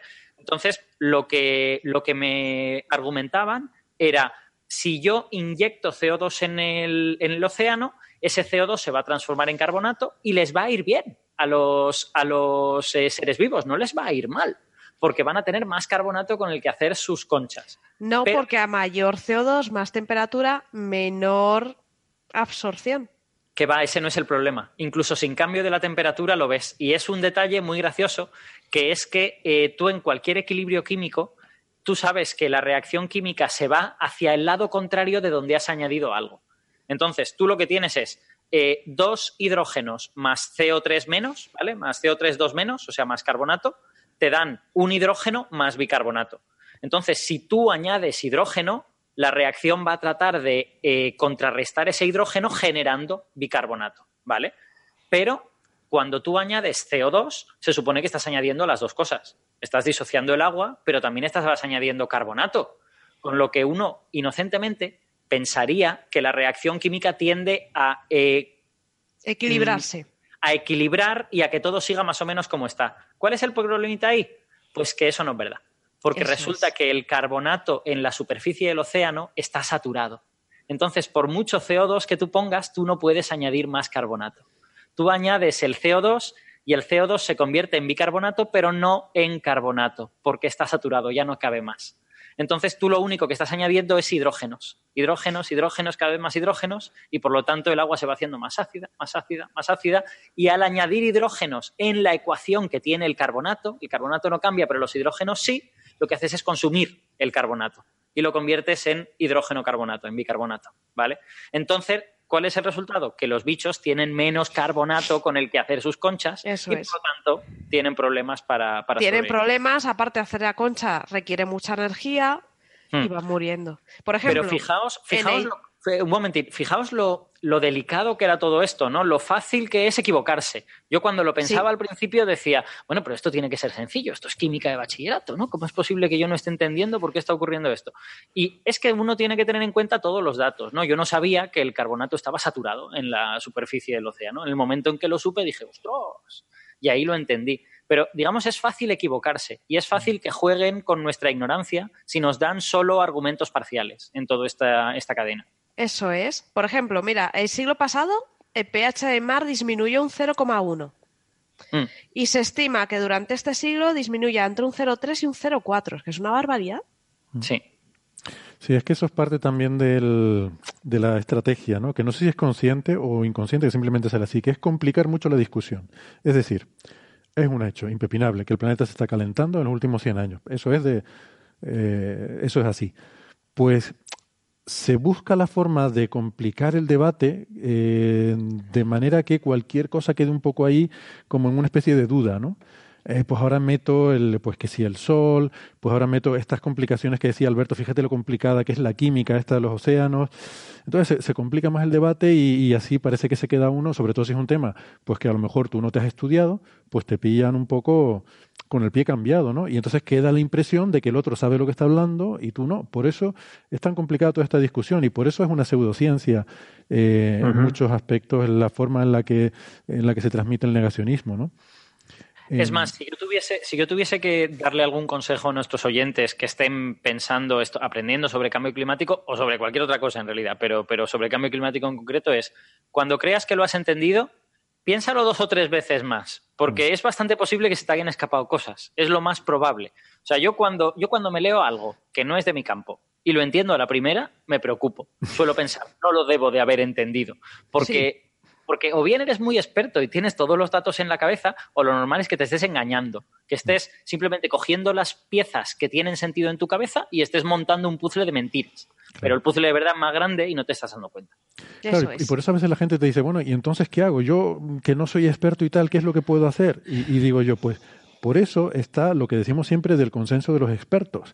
Eh, por eso hablamos, cuando hablamos del cambio climático, hablamos de cuál es el consenso científico. Que los negacionistas se, echan las manos a la cabeza y dicen, el consenso no es un argumento, es una falacia de autoridad. Porque, eh, como decía Einstein, cuando le dijeron lo de los 100 autores contra Einstein, si tuvieran razón bastaría con uno. Vamos a ver, el consenso no es un argumento científico, no se usa para demostrar que una teoría es correcta.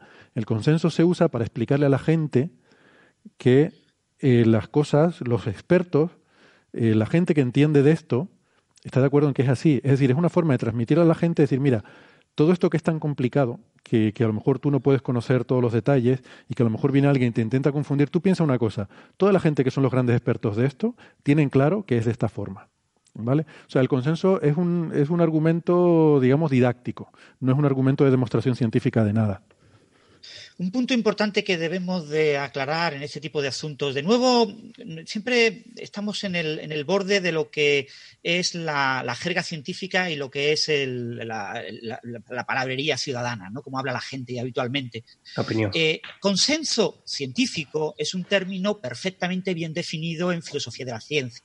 ¿vale? Consenso científico no tiene nada que ver con consenso, ¿vale? Con llegar a un consenso. Consenso científico básicamente refleja el hecho de que cuando queremos resolver un problema, queremos entender eh, algo de la naturaleza, tenemos que proponer, los científicos, diferentes científicos, hipótesis. Y esas hipótesis han de ser validadas con datos observacionales, experimentales, y va habiendo un sesgo entre esas hipótesis. Y van eliminándose ciertas hipótesis como no adecuadas. Y la hipótesis que acaba siendo la aparentemente correcta es la que se llama la hipótesis resultado del consenso científico. El consenso científico es el mecanismo de de hipótesis. Cualquier otro uso de la palabra consenso, como poner en consenso que todos estemos de acuerdo en algo, en esta, en esta tertulia, eso no es un consenso científico, será un consenso, ¿vale? Puedes llamarle consenso, pero nunca le puedes llamar consenso científico con la definición correcta, es lo que se hace siempre en ciencia. Si en ciencia Ah, para resolver un problema hay una única solución, hay una única hipótesis, y lo único que hay que hacer es que todos los científicos, única y exclusivamente, se dediquen a probar o falsar esa única hipótesis, ahí no hay consenso científico. Pero eso no es ciencia. En ciencia nunca hay una única explicación.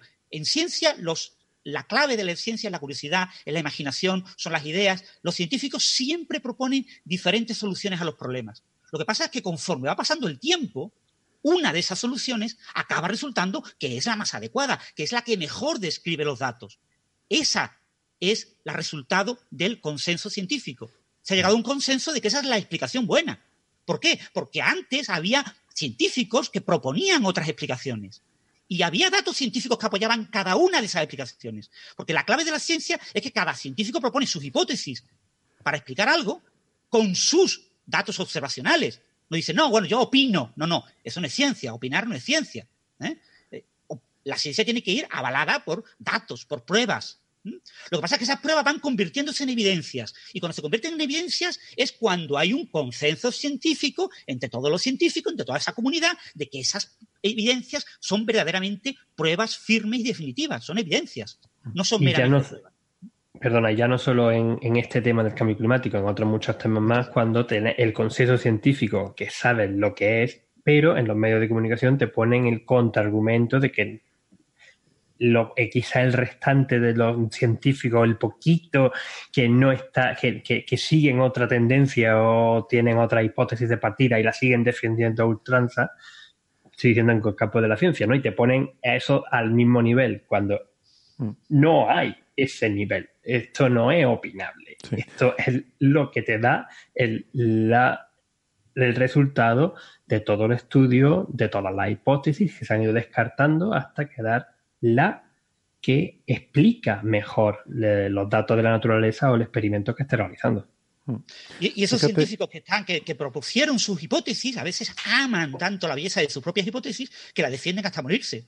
hay ciertas, eh, ciertos defensores de ciertas eh, ideas que son claramente incorrectas, porque el consenso científico, toda la comunidad científica ha llegado a la conclusión de que son incorrectas, que mantendrán esas hipótesis hasta que se mueran.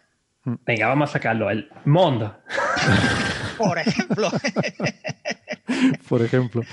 Ahí, eh, fíjate, en esto del cambio climático es tan importante lo de ese, ese acuerdo, ese consenso, llamémoslo como queramos, en que eso es real, porque claro, hay gente que le está vendiendo al público el hecho de que eso se debate en la comunidad científica.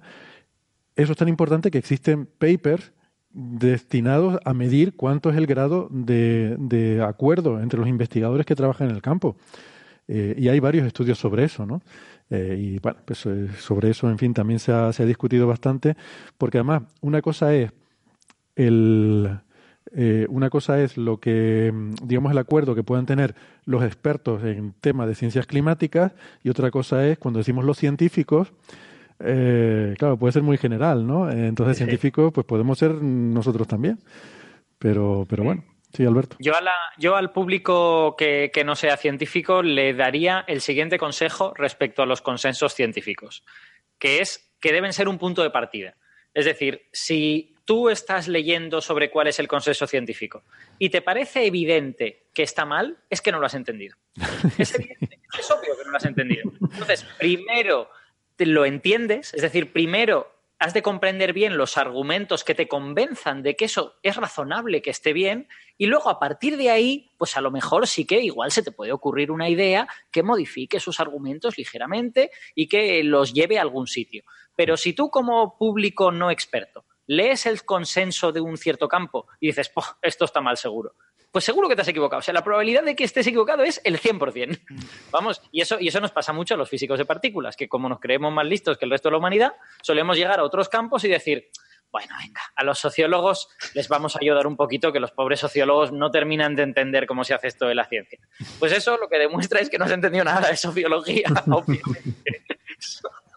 Yo Independientemente de que gran parte de la sociología no sea ciencia y que se está reivindicando la sociología como ciencia recientemente, que igual que la medicina, la medicina basada en la evidencia es algo muy reciente, las eh, ciencias, la ciencia, el método científico, los métodos científicos, mejor dicho, aplicados a sociología son algo muy reciente y todavía sigue habiendo muchos sociólogos que creen que para entender el comportamiento humano hay que ser humano y hay que ver a la gente que te rodea. Y es irrelevante tomar datos, ¿vale? Pero por fortuna, gran parte de la sociología está cambiando, está evolucionando y está decidiendo que ya que podemos tomar datos, porque ahora podemos tomar datos, porque hace 40 años era extremadamente difícil saber exactamente qué están viendo los españoles ahora mismo en su pantalla de ordenador, pero ahora mismo es muy fácil hacerlo.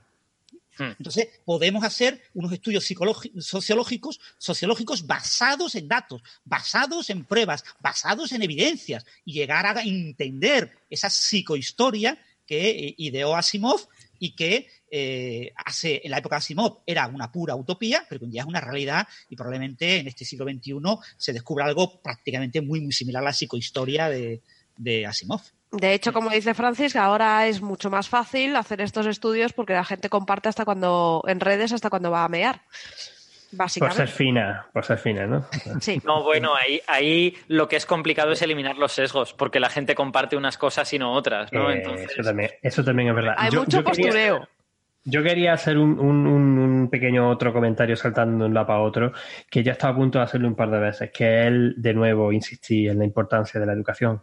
Mm. Porque todos los temas estos que estamos viendo al final cabo y lo que hemos dicho y hemos hablado y hemos hecho varios comentarios, no, porque es que tienes que enterarte, tienes que saber, tienes que entender. el ejemplo tan bueno que ha estado dando Alberto explicando la, acidificación de los océanos, cómo funciona. Quizá eso ya es un poquito más de nivel de ciencia o en algunos, en algunos casos, pero es un, un ejemplo perfecto de cómo si tiene, de verdad quiere entender lo que está pasando, y ya no te digo, de nuevo, puedo generalizar, puedo ir al concreto al cambio climático, puedo generalizar a cualquier otra parte de la ciencia, o puedo hablar de la locura del terraplanismo, digamos, por sacarlo también, ya, ya, aquí saco todo hoy. Pues tiene que tener un cierto nivel de conocimiento de, lo, de cómo funcionan las cosas, cómo funciona la base de la ciencia, que es el nivel matemático, cómo están las cosas interconectadas, cómo, cómo, es, cómo es la física, la química, geología, los distintos aspectos que son los que te van a dar eh, el entendimiento y te van a, te van a poder explicar los, datos que estás viendo con tus modelos, que los modelos que haya hecho la gente, y entonces tendrás esa visión. Mientras tanto, lo que si, si no puedes o no has tenido la oportunidad de tener ese tipo de estudio o conocimiento, no te puedes cerrar en ti mismo y, buscar los sesgos, que es lo que también pasa, y ahora me meto también con Facebook, es lo que pasa también con Facebook, con lo que, de, que te asocian más y ven más cosas de la gente que comparte contigo cosas muy similares a la tuya, sus pensamientos políticos, tus pensamientos religiosos. Tienen mucho más afín con esa gente porque es lo que te parece, lo que te va surgiendo por ahí. Entonces te autoconvences a ti mismo de que eso es lo que todo el mundo piensa. Eso es. Y de que eso es lo que funciona, por desgracia. Y que eso es lo que funciona. Entonces, claro, aquí eh, quizá hay que echar eso, empezar a echar un pasitos para atrás y decir, vamos a ver, hay que empezar, hay, hay un problema, un problema gordo que tenemos, pero eh, hay que tener también diciendo que eh, hay que hay, que empezar a, que la gente entienda desde el principio, educar a los jóvenes, a los mayores, a todos, en, este conocimiento. Bien, pues sí, yo creo que por eso es una de las razones por las que insistimos tanto eh, en que hoy en día es más importante que nunca la cultura científica, porque eh, tenemos muchos problemas eh, en los que la opinión del ciudadano y la acción del ciudadano son importantes, pero el ciudadano no puede tener una buena eh, idea de lo que está pasando, no puede tener un buen entendimiento de las cosas si no tiene una cultura científica eh, básica. No digo ya de conocimientos, de datos, de hechos, de cómo son las cosas, sino del propio método científico. Es decir, de estas cosas que nos cuentan, de que sale un paper que dice que no sé qué, eh, entonces por lo pronto, oh, ha salido un paper que va en contra de que el cambio climático se ha producido por el hombre, por lo tanto ya yo me puedo agarrar a eso para creer mm, lo que me dé la gana, ¿no? Todo este tipo de cosas tienen que ver con entender cómo funciona la ciencia, entender cómo funciona el conocimiento y, creo realmente que es una época en la que para avanzar hacia una sociedad mejor necesitamos más cultura científica. Em, para avanzar hacia una sociedad mejor, venga, vamos a, entonces a poner un poco el punto optimista de todo esto, porque dije que no queríamos que esto fuera una cosa deprimente de que vamos a morir todos. Entonces, em, yo creo que hay esperanza para el futuro. Eh, quiero saber qué opinan ustedes. Si soy un bicho raro, soy el único aquí que tiene esperanza y de que el mundo va a ser mejor en el futuro. ¿Soy el único que lo piensa o, hay alguien que me acompañe? A mí me, a mí me gustaría pensar que sí, sí actuamos, si se toman las medidas correctas, si empezamos a cambiar el modelo energético, por ejemplo, es, lo, más, lo más gordo. O sea, lo más gordo ahora mismo es cambiar el modelo energético. Aparte, aparte de las cosas que también lo mencioné brevemente antes, de cosas pequeñas, detalles que puedes hacer tú para mejorar el medio ambiente con tu eh, reciclar, reusar y cómo era la otra. Reciclar, reusar. las tres R, eh, reciclar, reusar y, reducir. Coño, la, la, importante, reducir, reducir la cantidad de basura que hacemos. Esa a mí me parece la más importante ahora mismo, ¿no? porque me, me, y en esta época de Navidad me he puesto muy nervioso eso cada vez que he ido a algún sitio a comprar cualquier cosa y me van un paquete con un montón de plástico y un montón de, cartón y un montón de tal, y ya no te digo lo de, las cosas que te mandan por Amazon, que te mandan los libros por separado. En fin, vamos, la cosa es que necesitamos cambiar el modelo energético. El modelo energético ahora mismo está basado en los eh, combustibles fósiles, carbón, petróleo, gas. Y eso es lo que está emitiendo los gases de efecto invernadero en nuestra atmósfera. Y sabemos que hay que pararlo. Si hay, e, esto, esto, esto, es lo mismo, esto es consenso científico. Esto, si no se para, se nos dispara la, la, temperatura del planeta y se nos va a. Hay predicciones de 4 grados, ¿no? A final de para, 2100. O sea, es una. bueno, de 4 grados es. Yo no quiero decir la palabra apocalipsis, apocalipsis, pero para la civilización se acerca a apocalipsis no quiero ser, hemos dicho que vamos a ser optimistas. Muy fácil. Tenemos en, en España y en Australia, yo aquí en Australia, tenemos energía solar. Ahora mismo es una, una cosa que ¿por qué no se invierte, no se está invirtiendo más en energía solar, en esta energía alternativa? Y de la misma manera, vamos a sacar el tema de la energía nuclear porque es que es un tema que de verdad que resulta parece una vez un tabú que no lo, son los mismos ecologistas los que están en contra de la energía nuclear cuando se sabe que es perfectamente segura. Y estoy hablando ahora mismo de, de fisión ¿eh? no estoy hablando de la difusión pero ahora si queréis hablamos de la difusión pero si se toman las se toman las medidas correctas y saben las medidas correctas que se tienen que tomar ¿por qué me va a seguir cerrando centrales nucleares que no te están emitiendo eh, dióxido de carbono en la atmósfera que lo que te están emitiendo es agua. Es agua. de hecho, es agua lo que te están emitiendo. para mí el tándem perfecto es renovables más nuclear. Claro, es que es pero es que si es, desgraciadamente, y esto por, también lo digo muchas veces de lo complicado, porque en los programas eh, políticos, de, los que son más de que quieren ecologistas, tipo de cambio climático, la, nuclear te la tienen, que, sí, sí, sí, que es horrible, y, y, que te meten política, incluso hay podido política en, gobiernos que yo admiro en algunas, en, muchas cosas, como en, tanto, bueno, en esta, lo diré en Alemania y en Francia que han parado, de cierta forma, la parte de nuclear porque... Coño, digo, perdón, es que mira lo que han hecho en Alemania, han parado la nuclear y están quemando carbón. Ahora mismo son súper contaminantes. Y vuelvo, y vuelvo otra vez, perdonad, Australia. Australia es la reserva primera de uranio del mundo. y no lo quieren hacer, y no lo quieren hacer.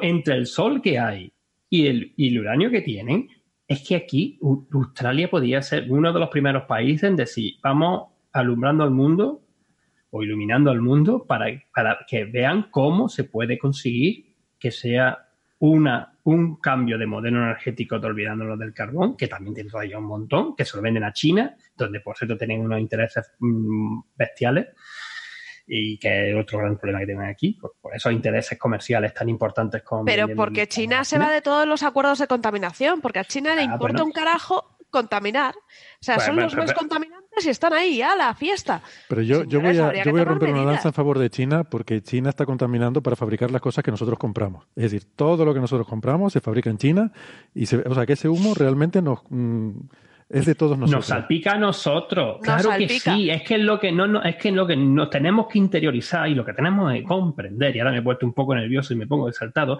es que estamos todos y cada uno de nosotros, seamos defensores creamos, o sea, creamos, argumentemos que existe, que de verdad, que conozcamos que existe el cambio climático, seamos negadores del cambio climático, todos, por la, por la, por la sociedad en la que tenemos, por nuestro ritmo de vida, estamos contribuyendo a esto. Mm. Todos, todos, en montones de casos. Y yo no estoy tampoco diciendo de que vayamos a cambiar de forma radical, nos matemos en el ermitaño y que nos hagamos nuestros propios eh, cultivos en mitad del campo. No estoy diciendo eso. Solamente hay que ser consecuente. Hay que tener, eh, hay que primero empezar a usar menos recursos. Hay que usar menos recursos. Hay, hay, que, hay que empezar a minimizar ese tipo de gastos. Yo, perdona, voy a hacer, lo he hecho el comentario brevemente antes, lo voy a repetir ahora está la historia de Amazon. Yo no quiero atacar a Amazon ni nada en ese sentido. Quiero el, tipo de que, ay, mira, he visto esto, mira, esto que tengo, por ejemplo, que estoy un rato jugando con ello, en un, accesorio del micrófono que tengo aquí en la mano. Que esto lo he visto en Amazon que me cuesta 5 mm, dólares. Ay, pero es que en la tienda me cuesta 7 dólares. Pues me lo compro por Amazon.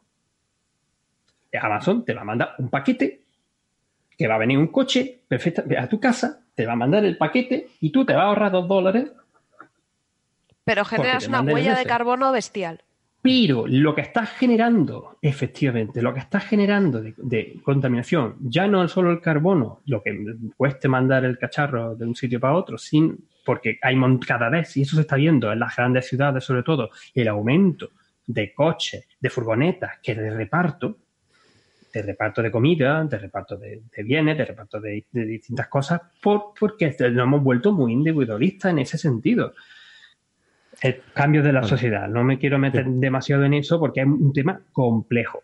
pero, pero, pero, pero Sí, sí, pero yo quería acabar con algo que sea un poco más optimista, que la culpa es nuestra y flagelarnos. No, hombre, sí, pero, pero, pero, yo quería insistir, no, lo he podido sacar antes. Yo eh, eh, lo he sacado en el mismo, en el mismo. Eh, pero entiendo, entiendo tu argumento.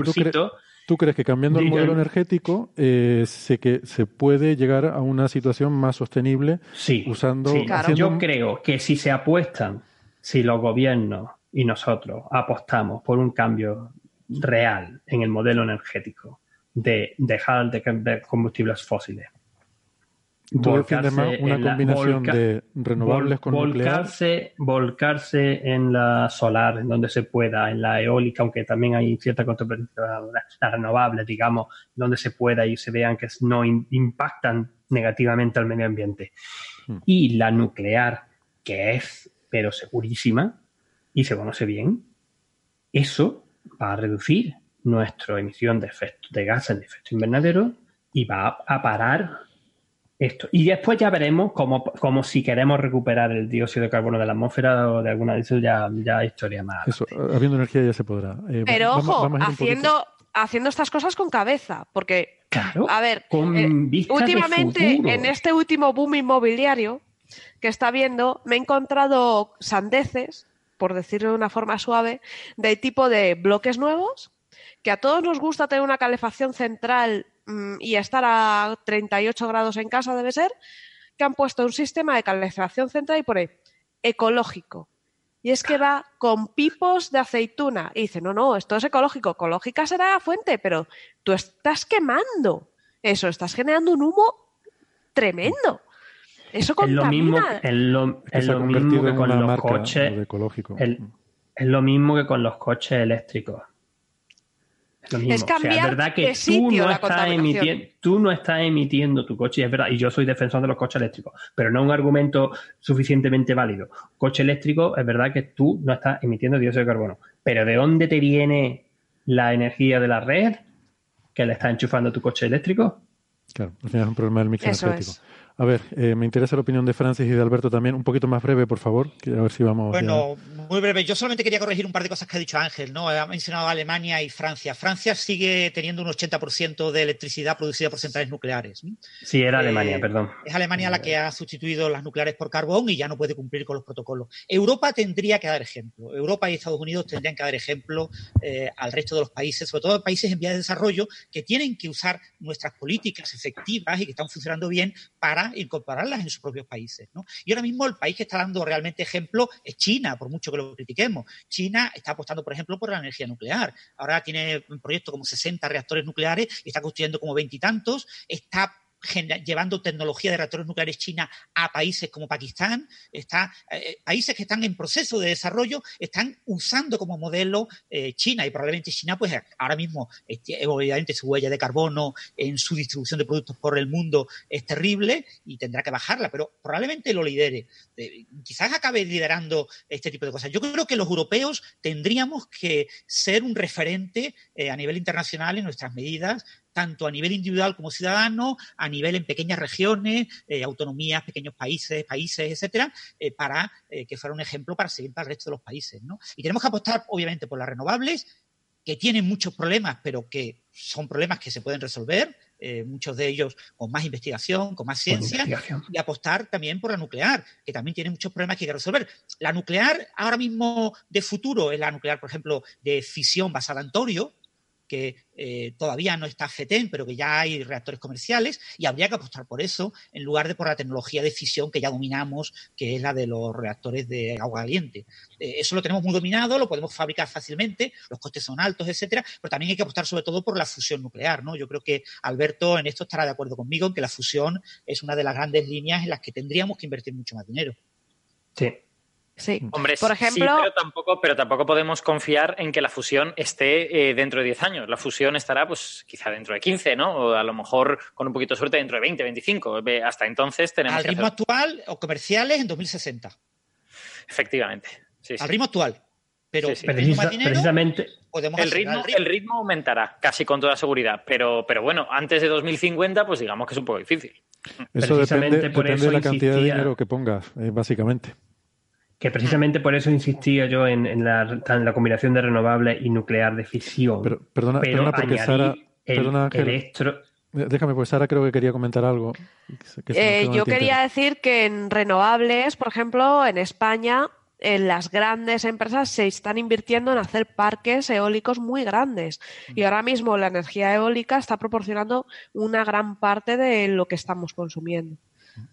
No olvidemos que las renovables tenemos el problema del almacenamiento de la energía. Eh, claro, pero por ejemplo, el tema de el tema de, por ejemplo, las solares tiene ese problema, no puedes almacenar. Las, eh, eh, las eólicas tampoco, pero viento tienes siempre. Entonces, quieras que no, esa funciona. Esa sabes que el coste de el mantenimiento comparado con el rendimiento que te da va muy bien. O sea, está muy probada, eh, o se está evolucionando muy bien, esa funciona. Y hay que invertir más en esa vía. Que sí, que los molinos son feos, que son grandes de narices, pero oye, están funcionando muy bien. Y alteran el flujo natural de las corrientes. países como España que tienen una fuerte componente hidráulica, ¿no? De centrales que, bueno, están ahí y que con el tema de la sequía, el resecado, etcétera, muchas de ellas van a funcionar a peor rendimiento, muchos pantanos no están completos, etcétera, eh, se puede utilizar eh, como almacenamiento de electricidad. Eh, tomas energía renovable y la almacenas pues elevando agua a pantanos y rellenándolos. Es sí, hoy en día se hace. Hoy en día cuando tú a lo mejor estás produciendo con las renovables a tope y tienes un exceso de energía o con cualquier fuente, tienes un exceso de energía, lo que haces es que paras las centrales hidráulicas, la paras y la pones en régimen inverso. Eso que hace que ella chupa agua y la sube de nuevo para que vuelva a caer. Mm. Eh, absorbe la energía que te sobra en producción, la que estás mm. produciendo que te sobra, la empleas en esas, en ese mecanismo inverso. Alberto, tus em, conclusiones. Sí, yo quería, yo quería comentar que hemos hablado mucho de lo que tenemos que hacer y que pienso que si lo que queremos es dar una visión de que eh, esto no es el apocalipsis, pues lo que podemos hablar es de, de que esto ya se ha hecho. Quiero decir, que no es una cosa muy difícil, ay, es que esto es muy difícil y claro, no se va a poder hacer porque claro, nos vamos a volver pobres todos y qué horror. Es que esto ya ha ocurrido, es que ya ha ocurrido con otras cosas y lo hemos podido hacer y sin ningún problema. Y os voy a dar dos ejemplos, uno en el pasado reciente que a todo el mundo le va a sonar y otro un poco más raro, pero porque, pero porque me hace mucha gracia. Eh, el del pasado reciente es la lluvia ácida. La lluvia ácida parecía un problema extraordinariamente serio en los 80 y en los 70. ¿vale? Yo cuando era jovencito, muy pequeñín, se hablaba mucho de la lluvia ácida. De la lluvia ácida casi no se habla a día de hoy. ¿Y eso por qué es? Es porque hemos conseguido atajarlo en gran medida. Quizá no resolverlo completamente. En China, por ejemplo, hay, hay lugares donde sí hay problemas con lluvia ácida, pero en Europa había serios problemas con la lluvia ácida porque emitíamos dióxidos de azufre y de nitrógeno que en contacto con el agua de la atmósfera se convierten en un ácido, entonces llueve un ácido y, es un ácido muy poco concentrado, ¿vale? La gente no se iba deshaciendo por, por, la calle, pero en grandes concentraciones y año tras año, pues terminaba siendo peligroso. Y en algunos lugares de Estados Unidos, por ejemplo, se observó que el, el pH de algunos acuíferos y de algunos lagos aumentó incluso, disminuyó, perdón, incluso en medio punto. ¿Vale? Es decir, eso estaba ocurriendo en los 70 y en los 80 y ahora ya no está ocurriendo. ¿Por qué no está ocurriendo? Pues porque hemos desarrollado maneras de filtrar los óxidos de azufre y los óxidos de nitrógeno. Y ahora muchos procesos industriales que emitían ese tipo de cosas ya no los emiten o emiten mucho menos o emiten un factor 10 menos. Y por lo tanto, aunque la lluvia ácida sigue siendo un problema, sobre todo en los sitios donde no se filtra, como en algunos lugares de China y en algunos otros sitios, en muchos sitios hemos conseguido, si no resolver, sí atajar ese problema. Con lo que ese problema lo conseguimos atajar. Seguramente este, si nos ponemos, también lo podemos atajar. Otro ejemplo que os doy, mucho más sencillo y mucho más gracioso, que es el, caso de Japón en la, al final de su Edad Media. Japón al final de lo que se llama el periodo Edo, lo que son los, los siglos XVII, XVIII y, y primera mitad del XIX. Bueno, Japón estaba en un proceso de ultradesarrollo en aquel momento. Aumentó un montón la población, se hacían un montón de templos, se hacían un montón de cosas, y eso sabéis qué requería? Requería madera en gigantescas cantidades. Todo Edo, el actual Tokio, estaba hecho de madera y se decía que era una especie como de gran hoguera. Siempre había algo quemándose en Tokio, había incendios continuamente. Todo estaba hecho de madera. Sin embargo, Japón a día de hoy tiene bosques enormes, sigue teniendo bosques enormes. ¿Por qué fue eso?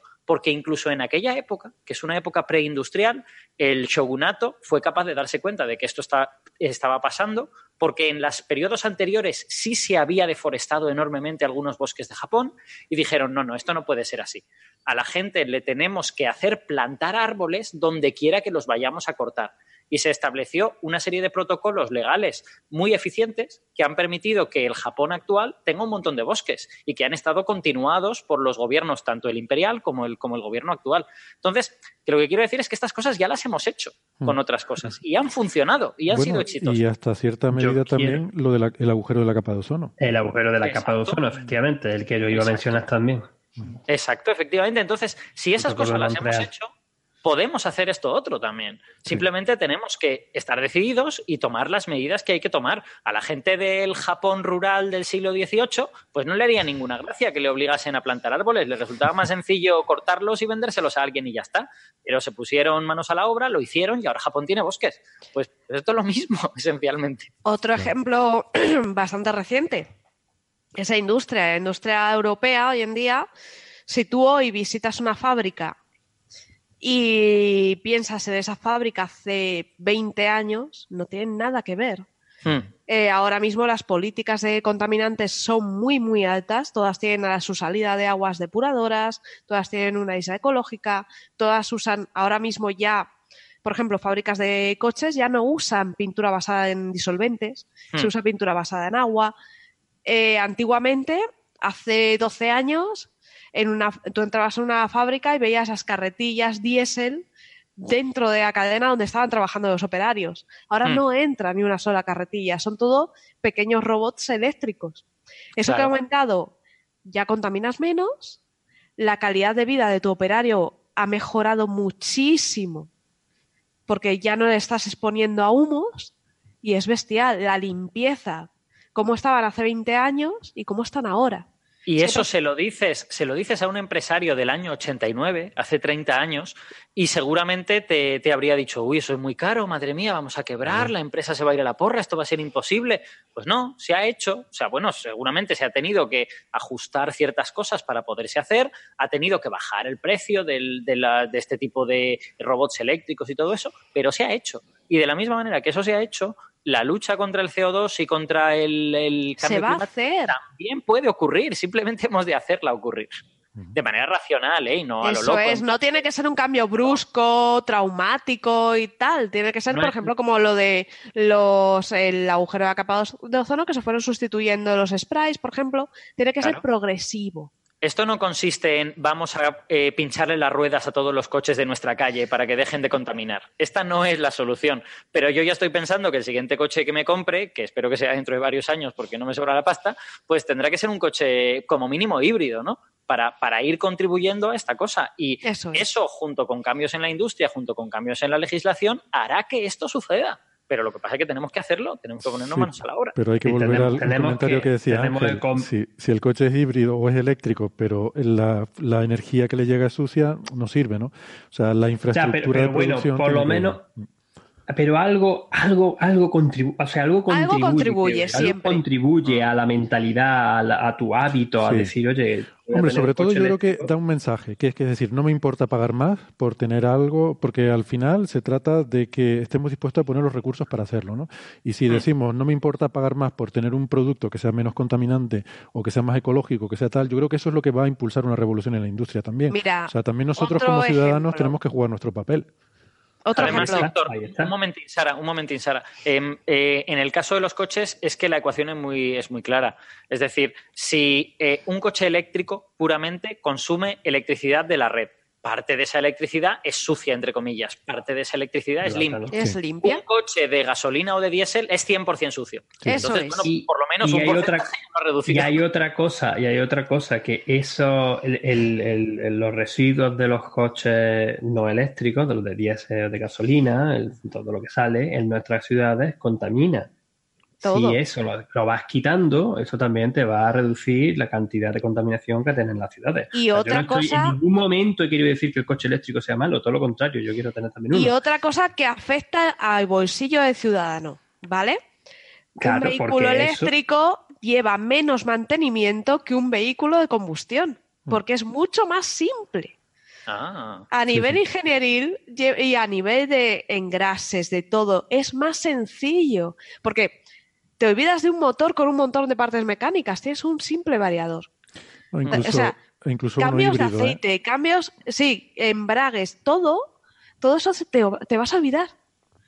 O sea, Eh, para Bueno, la pero persona la de a pie- electrónica es infinitamente más complicada y todos los problemas que te evitas por un lado los metes en el tema electrónico. No, pero sí, sí es verdad Sí, que pero piensa en tu coche, Francis. tiene, tiene ¿Cuántas menos- veces has llevado a mantenimiento por algo eléctrico? sí. Bueno, bueno, yo no voy a hablar de mi coche, entre comillas. Yo, yo puedo hablar del No, quiero mío, decir ¿eh? Yo que tengo, nosotros tenemos yo- un coche que no movemos en casa, que tiene unos 5 años, eh, hemos lo hemos movido muy, muy poco y prácticamente eh, no o sea, el mantenimiento es algo ridículo.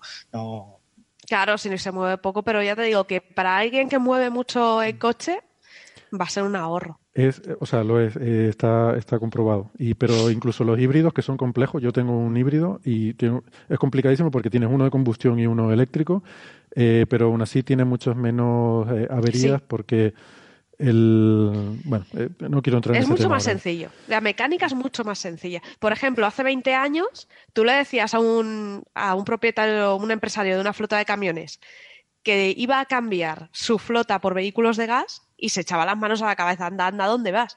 Y ahora mismo se están vendiendo una cantidad de camiones para largo, largo recorrido de gas bestial, Bueno, pues venga, vamos a ir que terminando. emite mucho menos. que, mm, que llevamos ya mucho rato. Eh, me acabo de dar cuenta de una cosa, que es que no hemos hablado de un tema que daría para hablar mucho, así que lo vamos a dejar, pero que es un tema que creo que es importante últimamente y es lo que yo hablaba en mi blog sobre el, si eh, tiene que ver la relación entre el sol y el cambio climático. Y mucha gente que está ahora hablando de esto porque es uno de los argumentos que están usando los negacionistas. En fin, lo dejamos, si quieren otro día lo comentamos con más calma, pero No, tam- también, la ha respuesta- dicho que, también, han, también han dicho que el Sol que se mueve, bueno, el Sol, el sistema solar moviéndose alrededor de la Vía Láctea. Ya, bueno, pero eso. Toma ya. A ver, sí, pero eso ya no se lo traga nadie, ¿no? Pero bueno, que como spoiler, que no, que no es por el Sol. Que no. Ni es por el Sol, ni son los volcanes, ni es el cambio de la órbita de la Tierra, todo eso. Hay una página. Pero eso lo hemos dicho al principio. Sí, sí pero, pero Héctor quería profundizar, quería dar los detalles. Pero ahora ya vamos a decir la verdad. Son los extraterrestres. Esto quiere que leamos su blog. Recordar, Nieblas y Estrellas, leeros esa entrada que es súper interesante. Y una vez de, leída, después eh, le ponéis la voz con un traductor de esto, un lector automático, la voz de Héctor, y será como si os estuviera contando lo que iba a decir. gracias, Francis. No, simplemente quería decir que no, que no es por el sol eh, y ya está, lo dejamos ahí. Si quieren otro día lo hablamos con más calma. Y que la clave son las escalas de tiempo. Exacto. exactamente. Eh, pero eso, además, con muchas cosas, ¿eh? Con lo de los ciclos de la órbita terrestre, con lo de las glaciaciones y con todo. Las escalas de tiempo son diferentes y eso es lo que lo que nos tenemos que quedar. Hombre, efectivamente, hay un cambio climático. De aquí a 4.000 millones de años no va a haber tierra ni va a haber nada porque el, Sol se va a tragar la Tierra. Eso sí que es un cambio climático apocalíptico, pero bueno. Eh, nada, ahora si quieren, en la parte de meteorología, mm, lo que podemos hacer es ponemos una conversación que tenemos grabada con nuestro amigo Emilio Rey, eh, que es un famoso meteorólogo de, Twitter, sobre todo seguro que los que, eh, bueno, mucha gente que, tenga interés por estos temas y que esté en redes sociales seguramente, seguramente ya conocerán a, Emilio Rey. Eh, hemos tenido una conversación muy interesante que grabamos la semana pasada, en la que hablamos sobre, bueno, meteorología, ¿no? Insisto, hasta ahora hemos estado hablando del clima, el sistema climático de todo el planeta, una cosa muy compleja y que eh, estamos hablando de escala, de nuevo, separación de escalas temporales. ¿no? El clima son escalas temporales largas para, para, el ser humano, la meteorología es lo que pasa de un día para otro. ¿no? Y es curioso, si la semana pasada estamos hablando de determinismo y cómo la física empieza un poco con el estudio de los cuerpos celestes y los movimientos planetarios y, y eso, en fin, es lo que lleva al desarrollo de, de la física clásica, quizás la meteorología es la, parte de la ciencia que da lugar a esa física caótica, a esa teoría del caos y todas estas cosas de las que estuvimos también hablando en su momento la semana pasada. Eh, así que queda como una, una, una, buena forma también de hilarlo, ¿no? Toda esta gente que, que empezó a trabajar en la teoría del caos, justamente estaban interesados en ese tema porque habían empezado a estudiar la meteorología y se dieron cuenta que aquello era muy caótico, ¿no? Entonces, bueno, es una, es una ciencia apasionante eh, es muy difícil porque tiene esa componente caótica. Y nada, yo no sé si tiene un comentario más al respecto. Pues que Emilio es muy majo y que con su podcast se aprende muchísimo. La verdad es que me tiene enganchada. ¿Has escuchado algún episodio? Está muy bien, ¿verdad? Sí, sí. Es que es genial. Tiene también un blog, Capturando la Temperie, se llama igual que el podcast, y bueno, pondremos las referencias, eh, los enlaces en las referencias del episodio, y así los oyentes que deseen pueden rápidamente encontrar esa, esa información. Bien, pues nada, nos hemos calentado un poco con todo este tema, pero creo que ha valido la pena. Yo les digo una cosa, yo publico este episodio y me voy a quitar de Twitter una semana. O sea, a mí que no me busque nadie porque estoy, estoy un poco harto, seguro que va a venir mucha gente a tirarnos piedras. Eh, yo creo que al final no hemos contenido. Sí, hemos sido comedidos, hemos sido majos. Yo tenía ahí por ahí un par de cosas, digo, voy a, pero al final, en fin, venga, vamos a. Hemos sido majetes. Hemos sido, hemos Hombre, siempre somos majetes, siempre somos majetes, pero me, sabe mal eh, que, Ángel, que te quedes con cosas ahí guardadas. Pues las sacamos No, no, no, ya está, ya, ya, irán saliendo por ahí en otros momentos. vamos a quiero... ya, ya, está, ya está. Vamos, vamos, pues hemos, hemos hablado mucho, sobre todo al principio. Ya sacaré hacha en otro momento. En lo, de, en lo de lo que está pasando aquí en Australia, que esto es tal y ya está, simplemente pues que tengamos... Que, insisto, insisto, lo mismo que terminaba diciendo el vídeo de felicitación del año nuevo, ¿no? De que tenemos que tener conciencia de eh, los actos que estamos realizando, los pequeños detalles de las cosas que estamos haciendo y que eh, de verdad tenemos que empezar a tomar medidas reales contra el cambio climático. Y en, siguiendo con este pequeño resumen, el, desde mi punto de vista personal, lo más importante es cambiar el modelo energético, consumir menos, eh, apostar por las eh, renovables, solar sobre todo, eh, nuclear, investigación para buscar la fusión nuclear. Hmm. Bien, pues eso. A mí me gustó mucho el título de tu artículo de Una única tierra, que creo que resume un poco el, sentir al respecto, ¿no? Siempre estamos hablando de otros planetas por ahí, pero todos esos planetas que hay por ahí son muy, son muy, muy desagradables para vivir. Fue idea de mi hijo. Todo esto surgió porque le pidieron dar un pequeño discursito de lo que se hace mucho aquí en, Australia y tenía que hablar durante dos minutos y medio, tres minutos, un pequeño discursito, esto con seis años ¿eh? que tiene. Y él quiso hablar sobre el medio ambiente, sobre cómo tenemos que cuidar nuestro medio ambiente. Y me pidió, lo hicimos entre juntos, y quiso ponerlo de la astronomía, quiso ponerlo de los planetas, y salió de él. Cosa que a mí, personalmente, como padre astrónomo, me, me gustó. Te habrá emocionado. Me, me, emocioné, ¿no? Y porque él, lo, Muy bien. Eh, eso es lo que, ¿no? lo que, lo que hay que transmitirle a la gente joven y al, y al nuestro, los que van a dirigir el, el, mundo dentro de unos cuantos años. Bien, veo que lo llevas por buen camino. Pues nada, eso, que volvemos a, entonces a lo de la meteorología y al, a la entrevista con Emilio Rey. Y nos despedimos. Muchas gracias, eh, sobre todo a Sara, que estaba malita y que ha hecho un esfuerzo, y a Ángel, que son sus tantas de la mañana. Eh, Cinco menos diez. A ustedes, a ustedes dos, pues, súper gracias. Y gracias mm, grandes, eh, sin ser súper gracias, pero gracias grandes a Francis y a Alberto también por, por estar hoy con nosotros. Les dejamos con esta entrevista con Emilio y nos volvemos a ver la semana que viene. Hasta luego. Un besote, chao. Chao, un abrazo. Chao. Tenemos hoy a Emilio Rey, que es meteorólogo, eh, es creador de Digital Meteo, eh, se hizo famoso como eh, quizás el primer hombre del tiempo de Twitter que estaba ahí avisando de tiempo extremo, de tormentas, y creador del blog Capturando la Temperie y del podcast del mismo nombre del cual les hablamos recientemente en un episodio reciente de Coffee Break y hoy tenemos el gusto de saludarlo aquí en Coffee Break. Hola Emilio, ¿qué tal? Bienvenido a, bienvenido a nuestro programa.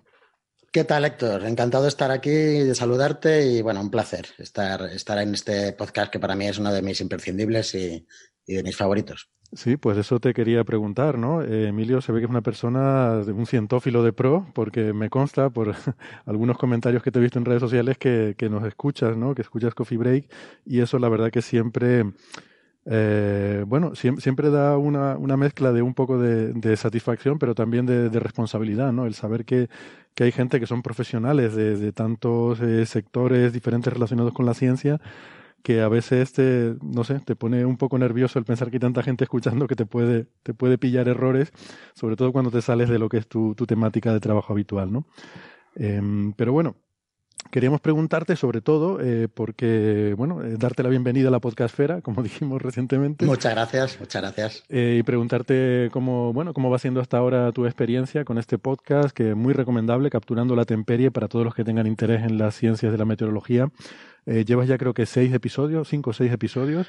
Cinco episodios, cinco episodios, cinco episodios y ya con otros cinco o seis guiones prácticamente terminados porque mi objetivo con, con, esta primera etapa pues es tener unos 10 episodios más o menos, como si fuera una temporada, con los básicos, con lo que yo llamo el fondo de armario meteorológico, un poco de, de repaso a, a, lo que es básicamente nuestro sistema climático y, y algunos conceptos que yo creo que es necesario saber, sobre todo para gente que no sabe nada de meteorología. El objetivo de Capturando la Temperie y así fue cuando lancé el, blog al principio, hace ya muchos años, es que la gente que no tiene ningún tipo de conocimiento sobre meteorología y sobre, y sobre todo meteorología, no tanto climatología, porque hay que recalcar que yo no soy un experto en climatología, sí que soy meteorólogo y sí que me gusta la meteorología y que ahí sí que he leído mucho más, pues que esas personas eh, lleguen a entender qué es lo que pasa en nuestros cielos y sobre todo lleguen a apreciar la belleza que tienen y,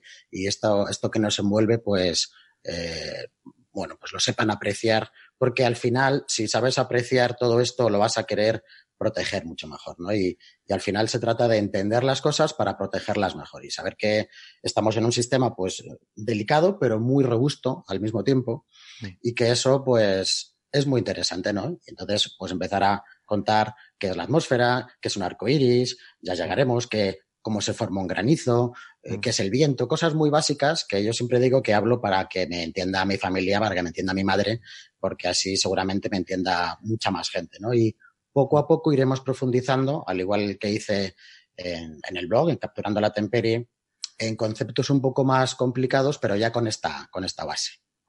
Debo decir que a mí me gusta mucho, eh, es muy recomendable, no, lo, no he podido escuchar todo el material que has publicado porque además también eh, publicas con mucha regularidad, creo que hasta ahora todas las semanas prácticamente has sacado un episodio. Intento, sí.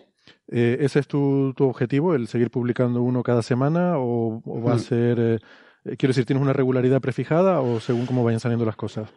Intento y voy a intentar que sea uno cada semana. A veces no es fácil, como vosotros muy bien sabéis, pero, pero sí que lo voy a intentar, porque yo creo que eh, cuando lanzas algo en, en, redes sociales, yo creo que el ser, em, bueno, pues el que la gente sepa que cada miércoles, cada jueves va a tener un episodio nuevo, yo creo que es bueno y te ayuda a que la gente pues vaya enganchándose y vaya queriendo su, su dosis de información si el podcast le interesa, ¿no? Yo para mí lo intentaré, lo intentaré que sea así, por lo menos estos ocho o diez primeros capítulos. Lo que pasa es que luego hay muchas veces pues que hay cosas que pasan que se salen un poco fuera de control y cuando haces una cosa, pues básicamente que estás en, tu casa, yo lo grabo en casa, eh, hay veces que es imposible. El otro día quería grabar y eh, en el piso de arriba pues estaban de mudanza.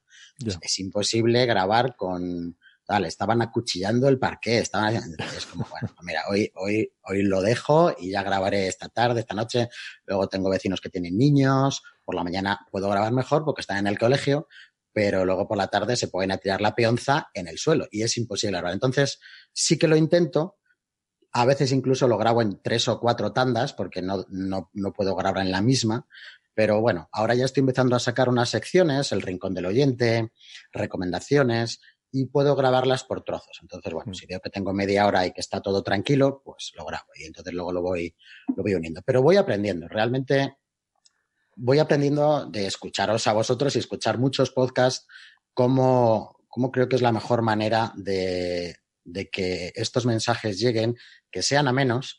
Yo creo que hay que tener una mezcla de, de calidad en los contenidos y de calidad también en el audio. Yo creo que es importante cada vez más que la gente lo escuche bien y que escuche bien los cortes, que escuche unas buenas sintonías, unas buenas músicas que ayudan a que los mensajes, en mi opinión, pues calen mejor. Sí, eso lo quería decir, ¿no? Que yo creo que este es un podcast que destaca, además de por su contenido, por, por, por la edición, por el cuidado, eh, que, lo cual es sorprendente en un podcast semanal. Quiero decir que estas cosas las ves a veces en, en podcasts que llevan más tiempo de preparación y de elaboración, eh, pero bueno, en tu caso las músicas son maravillosas, me encantan, además para mí muchas son desconocidas, así que estoy, estoy descubriendo música nueva escuchando tu podcast, y, mm, pero también el contenido, eh, bueno, planteas cada episodio un tema diferente relacionado con la meteorología y lo explicas, la verdad que muy bien.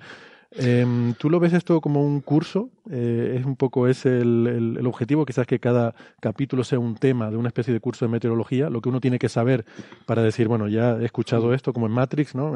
me enchufo esto y ya sé meteorología. Ya sé meteorología. Bueno, ojalá fuera eso, ¿no? Ojalá se entendiera así. Eh, se, podría ser uno de los objetivos, pero es cierto que no he pretendido hacer un curso. He pretendido empezar a hablar de las cosas más eh, importantes de lo, de, digamos, qué es el planeta Tierra, que es nuestra casa Tierra, como me gusta llamarla, qué es la atmósfera y que dentro ya íbamos a ir profundizando en, en detalles, ¿no? Mm. Se puede entender como un curso, se podría, pero no está orientado así. Está orientado a, a ir entendiendo poco a poco, de, de, más a menos importancia, los detalles que nos rodean, ¿no? Y, y hablar de los climas, de las estaciones y luego ir profundizando en cada uno de ellos. Pero, pero bueno, quizá algún día me anime a hacer un curso eh, sobre esto a escribir algún libro.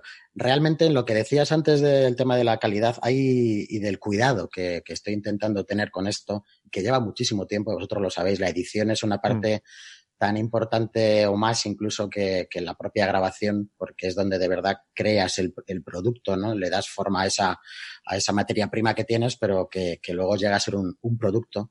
Y hay tantos podcasts, y más que va a haber, porque hay un boom, lo cual es maravilloso que haya tanta, tanta gente creando podcasts, que de alguna manera tienes que diferenciarte. Y esa manera que elegí es gastando tiempo y echando horas para que este podcast pues sea un poquito especial. Y también es cierto que no había encontrado un podcast estrictamente de meteorología. Sí hay muchos científicos, sí que tocáis de vez en cuando algún tema de meteorología. Por ejemplo, el otro día hablasteis de meteorología espacial, que me, que me encantó, el tema de la, de la temperie espacial, pero no de meteorología estrictamente, ¿no? Y, y creo que hay un hueco para ello. Es un tema que incluso en, en podcast de ciencia en general como el nuestro no solemos tratar tampoco. Eh, porque, claro. claro eh, son temas a lo mejor que, que eh, a ver cómo lo digo, que, que en ellos mm, eh, no es que, hombre, a lo mejor en algún, en algún, en algún momento pues aparece alguna noticia sobre algún evento extremo de meteorología, ¿no? Pero aparte de esos eventos extremos o de cosas un poco anómalas que puedan surgir eh, de lo que es la meteorología del día a día, pues no, no es algo que sea, que sea noticia en general desde el, desde el aspecto científico y nosotros, por ejemplo, no solemos tratarlo, o sea que es una edición muy bienvenida. Ahora, te voy a decir una cosa, yo escucho tu podcast y me, me queda me, me, falta el decir, bueno, pero, pero ¿qué tiempo hace? Porque claro, aquí llegamos en Coffee Break, empezamos y pues a Parisi dice que aquí está lloviendo, Francis dice que aquí hace sol, entonces damos una información de servicio que, oye, que tú no das en meteorología. Sí, y es, y es cierto, y es un problema, y creo que ya lo he apuntado en alguna, en alguna ocasión, en algún capítulo. Eh, en un podcast no se puede dar información meteorológica en tiempo real, es imposible, porque tú vas a escuchar este podcast eh, la gente que nos esté escuchando, pues dentro de uno, tres, cinco o diez días o diez años. Mm. Con lo cual es imposible dar esa información. Para eso hay otra herramienta maravillosa que se llama Twitter. Mm. En Twitter sí puedes hacerlo. Mm. Es lo más inmediato. Entonces, esto fue un poco digamos, los inicios, ¿no? De todo, de todo esto y lo que era capturando la temperie y lo que era, pues, que se use cada herramienta para lo que de verdad está diseñada. Yo creo que Twitter es maravilloso para ese punto, ¿no? Para decir, oye, esta tarde tengo una barbacoa, me voy de viaje, ¿qué, qué hago? ¿no? Y eso es un poco el inicio de mis inicios en Twitter cuando, bueno, pues yo convertí en el hombre del tiempo de Twitter y que ahí pues empezó un poco el... ahora ahora te, te, voy a preguntar por eso, pero efectivamente la pregunta, un poco la, la broma esta de, del tiempo que hace en cada sitio venía un poco a cuento de, de sacar ese tema, ¿no? Que a veces eh, bueno, hay diferentes filosofías también en esto, ¿no? Hay gente que plantea un podcast eh, con una cierta inmediatez, esperando que se escuche en los días, eh, o bien en el momento, o bien los días inmediatamente posteriores. y hay gente que lo plantea pensando que eso va a quedar ahí para toda la eternidad, para las generaciones futuras, ¿no? Em, entonces, mm, esas dos formas de, de verlo coexisten en la podcastfera, ¿no? Nosotros mm. tendemos a ser más, a ir más con la actualidad y por mm. eso también tenemos nuestra filosofía es la opuesta a la tuya en el sentido de la edición, intentamos que sea lo mínimo, lo mínimo imprescindible, ¿no?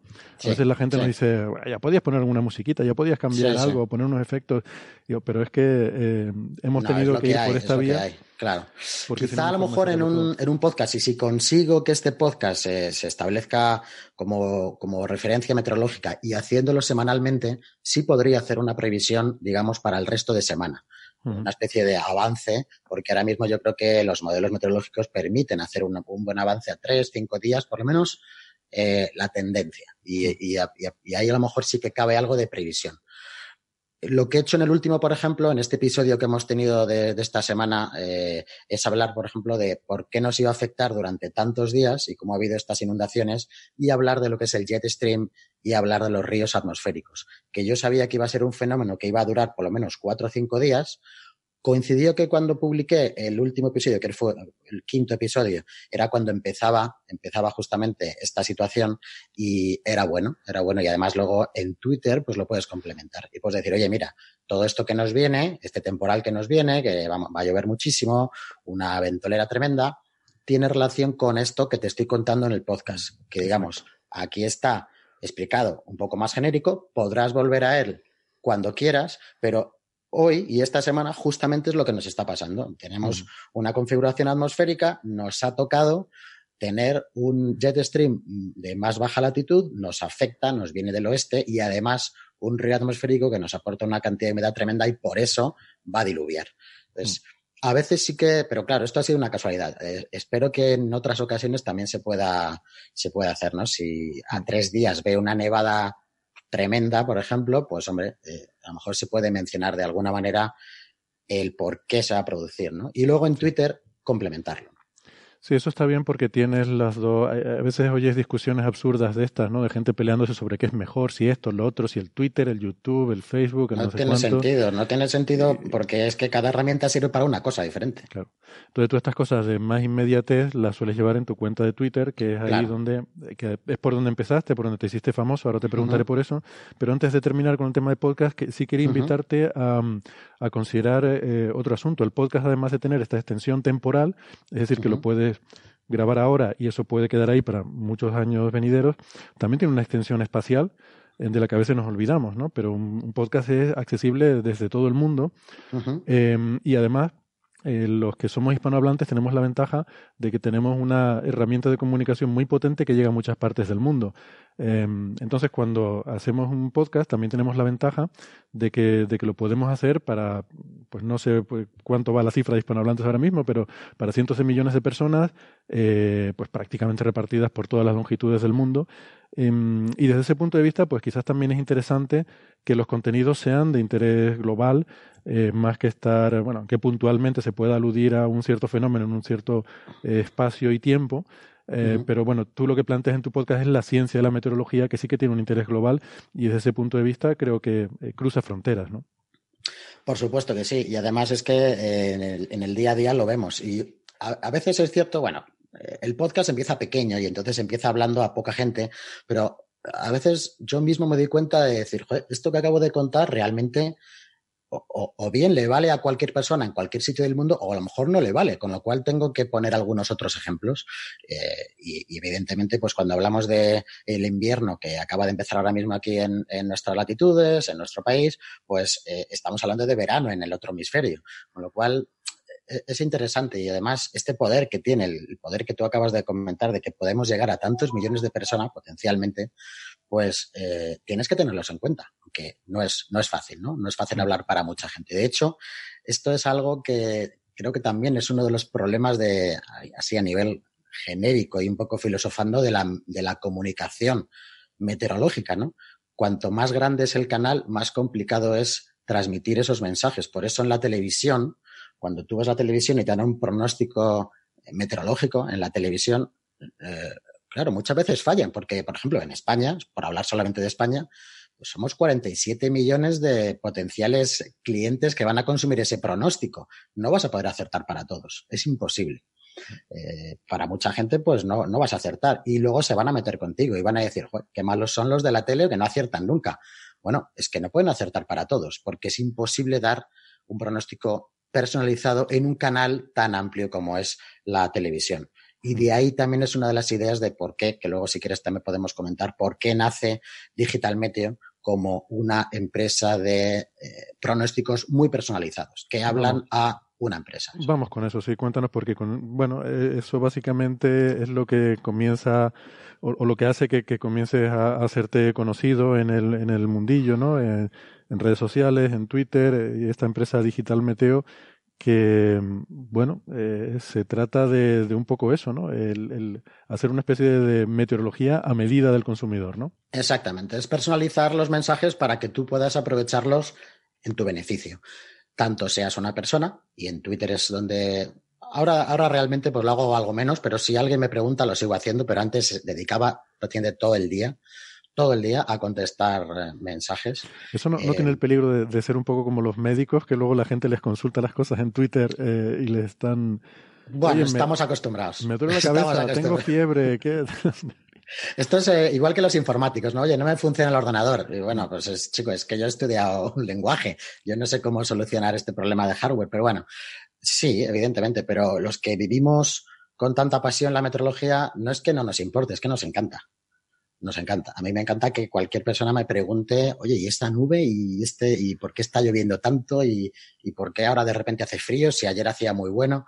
A mí eso me encanta, ¿no? Entonces, en Twitter se puede hacer. En un canal como Twitter o en Facebook se puede hacer porque es inmediato. Cuando eres una empresa, te estás jugando los cuartos. Y si tienes que mandar mm, una flota de camiones con unas mercancías pues, que tienen que llegar en una fecha, en una hora, tienes que tener en cuenta que a lo mejor hay carreteras que están cortadas porque va a llover mucho, porque va a nevar, entonces hacer una planificación de tus actividades es básico. Y la meteorología no se va a parar ante nada y ante nadie. Eh, si vas a tener que suspender un concierto, vas a tener que suspenderlo. Eh, si, eh, al final, pues hay, hay, tantas cosas que pueden influir que, que tener una buena previsión, que no es la de la tele, sino que es la tuya, la de tu meteorólogo, la de tu, digamos, departamento de meteorología, pues es un modelo que nos ha funcionado. Digital Meteo se creó hace ya 11, 12 años, en mitad de la crisis además. Fue maravilloso aquello. Pero bueno, eh, sobrevivimos como, como podemos y sí, y tenemos pues clientes que, que nos llaman. nosotros hemos llegado a, a suspender conciertos de Rafael. Porque el organizador nos ha dicho, oye, estoy viendo que esto se pone feo. Y les hemos hecho unos informes muy, muy detallados diciendo cuándo va a empezar a llover, qué rachas de viento vas a tener, eh, si va a haber tormenta, si va a ser peligroso para la gente y entonces ellos pues deciden después si suspenden o no, claro. Eso, eso es muy interesante, o sea, eh, realmente tienes el, poder de suspender eventos. ¿Te podría pasar una lista de, alguna gente y algunos eventos que, bueno, que creo que sería beneficioso para la humanidad? que lo... podríamos, podríamos hablar de ello, podría ser un modelo, pero al final el que tiene el poder de decidir si suspender o no no es, no es digitalmente, digitalmente emite un informe y en función del informe nosotros ya no tenemos ningún tipo de responsabilidad.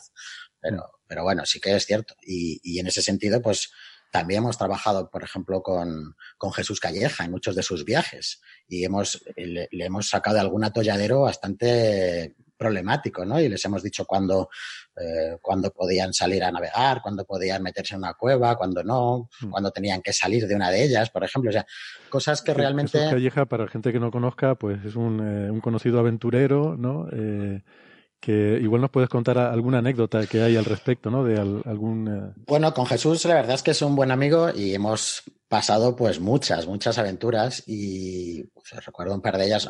Eh, Jesús me, ha llamado desde mitad del Océano Pacífico, desde mitad, desde un teléfono satélite, porque estaban eh, filmando creo que tiburones blancos y se les venía encima una tormenta espectacular, ciclón y, no sabían qué hacer. Y entonces, bueno, pues nosotros intentamos darles eh, esa información muy personalizada. A veces no es nada fácil, porque este hombre se mete, estuvo en un volcán en mitad de África y, no sabían dónde acampar para que los gases eh, tóxicos no les llegaran por el viento. Y hasta eso llegamos a decirles dónde acampar, porque los vientos dominantes eh, pues eran de una dirección, pues acampar al otro lado para que no les llegara.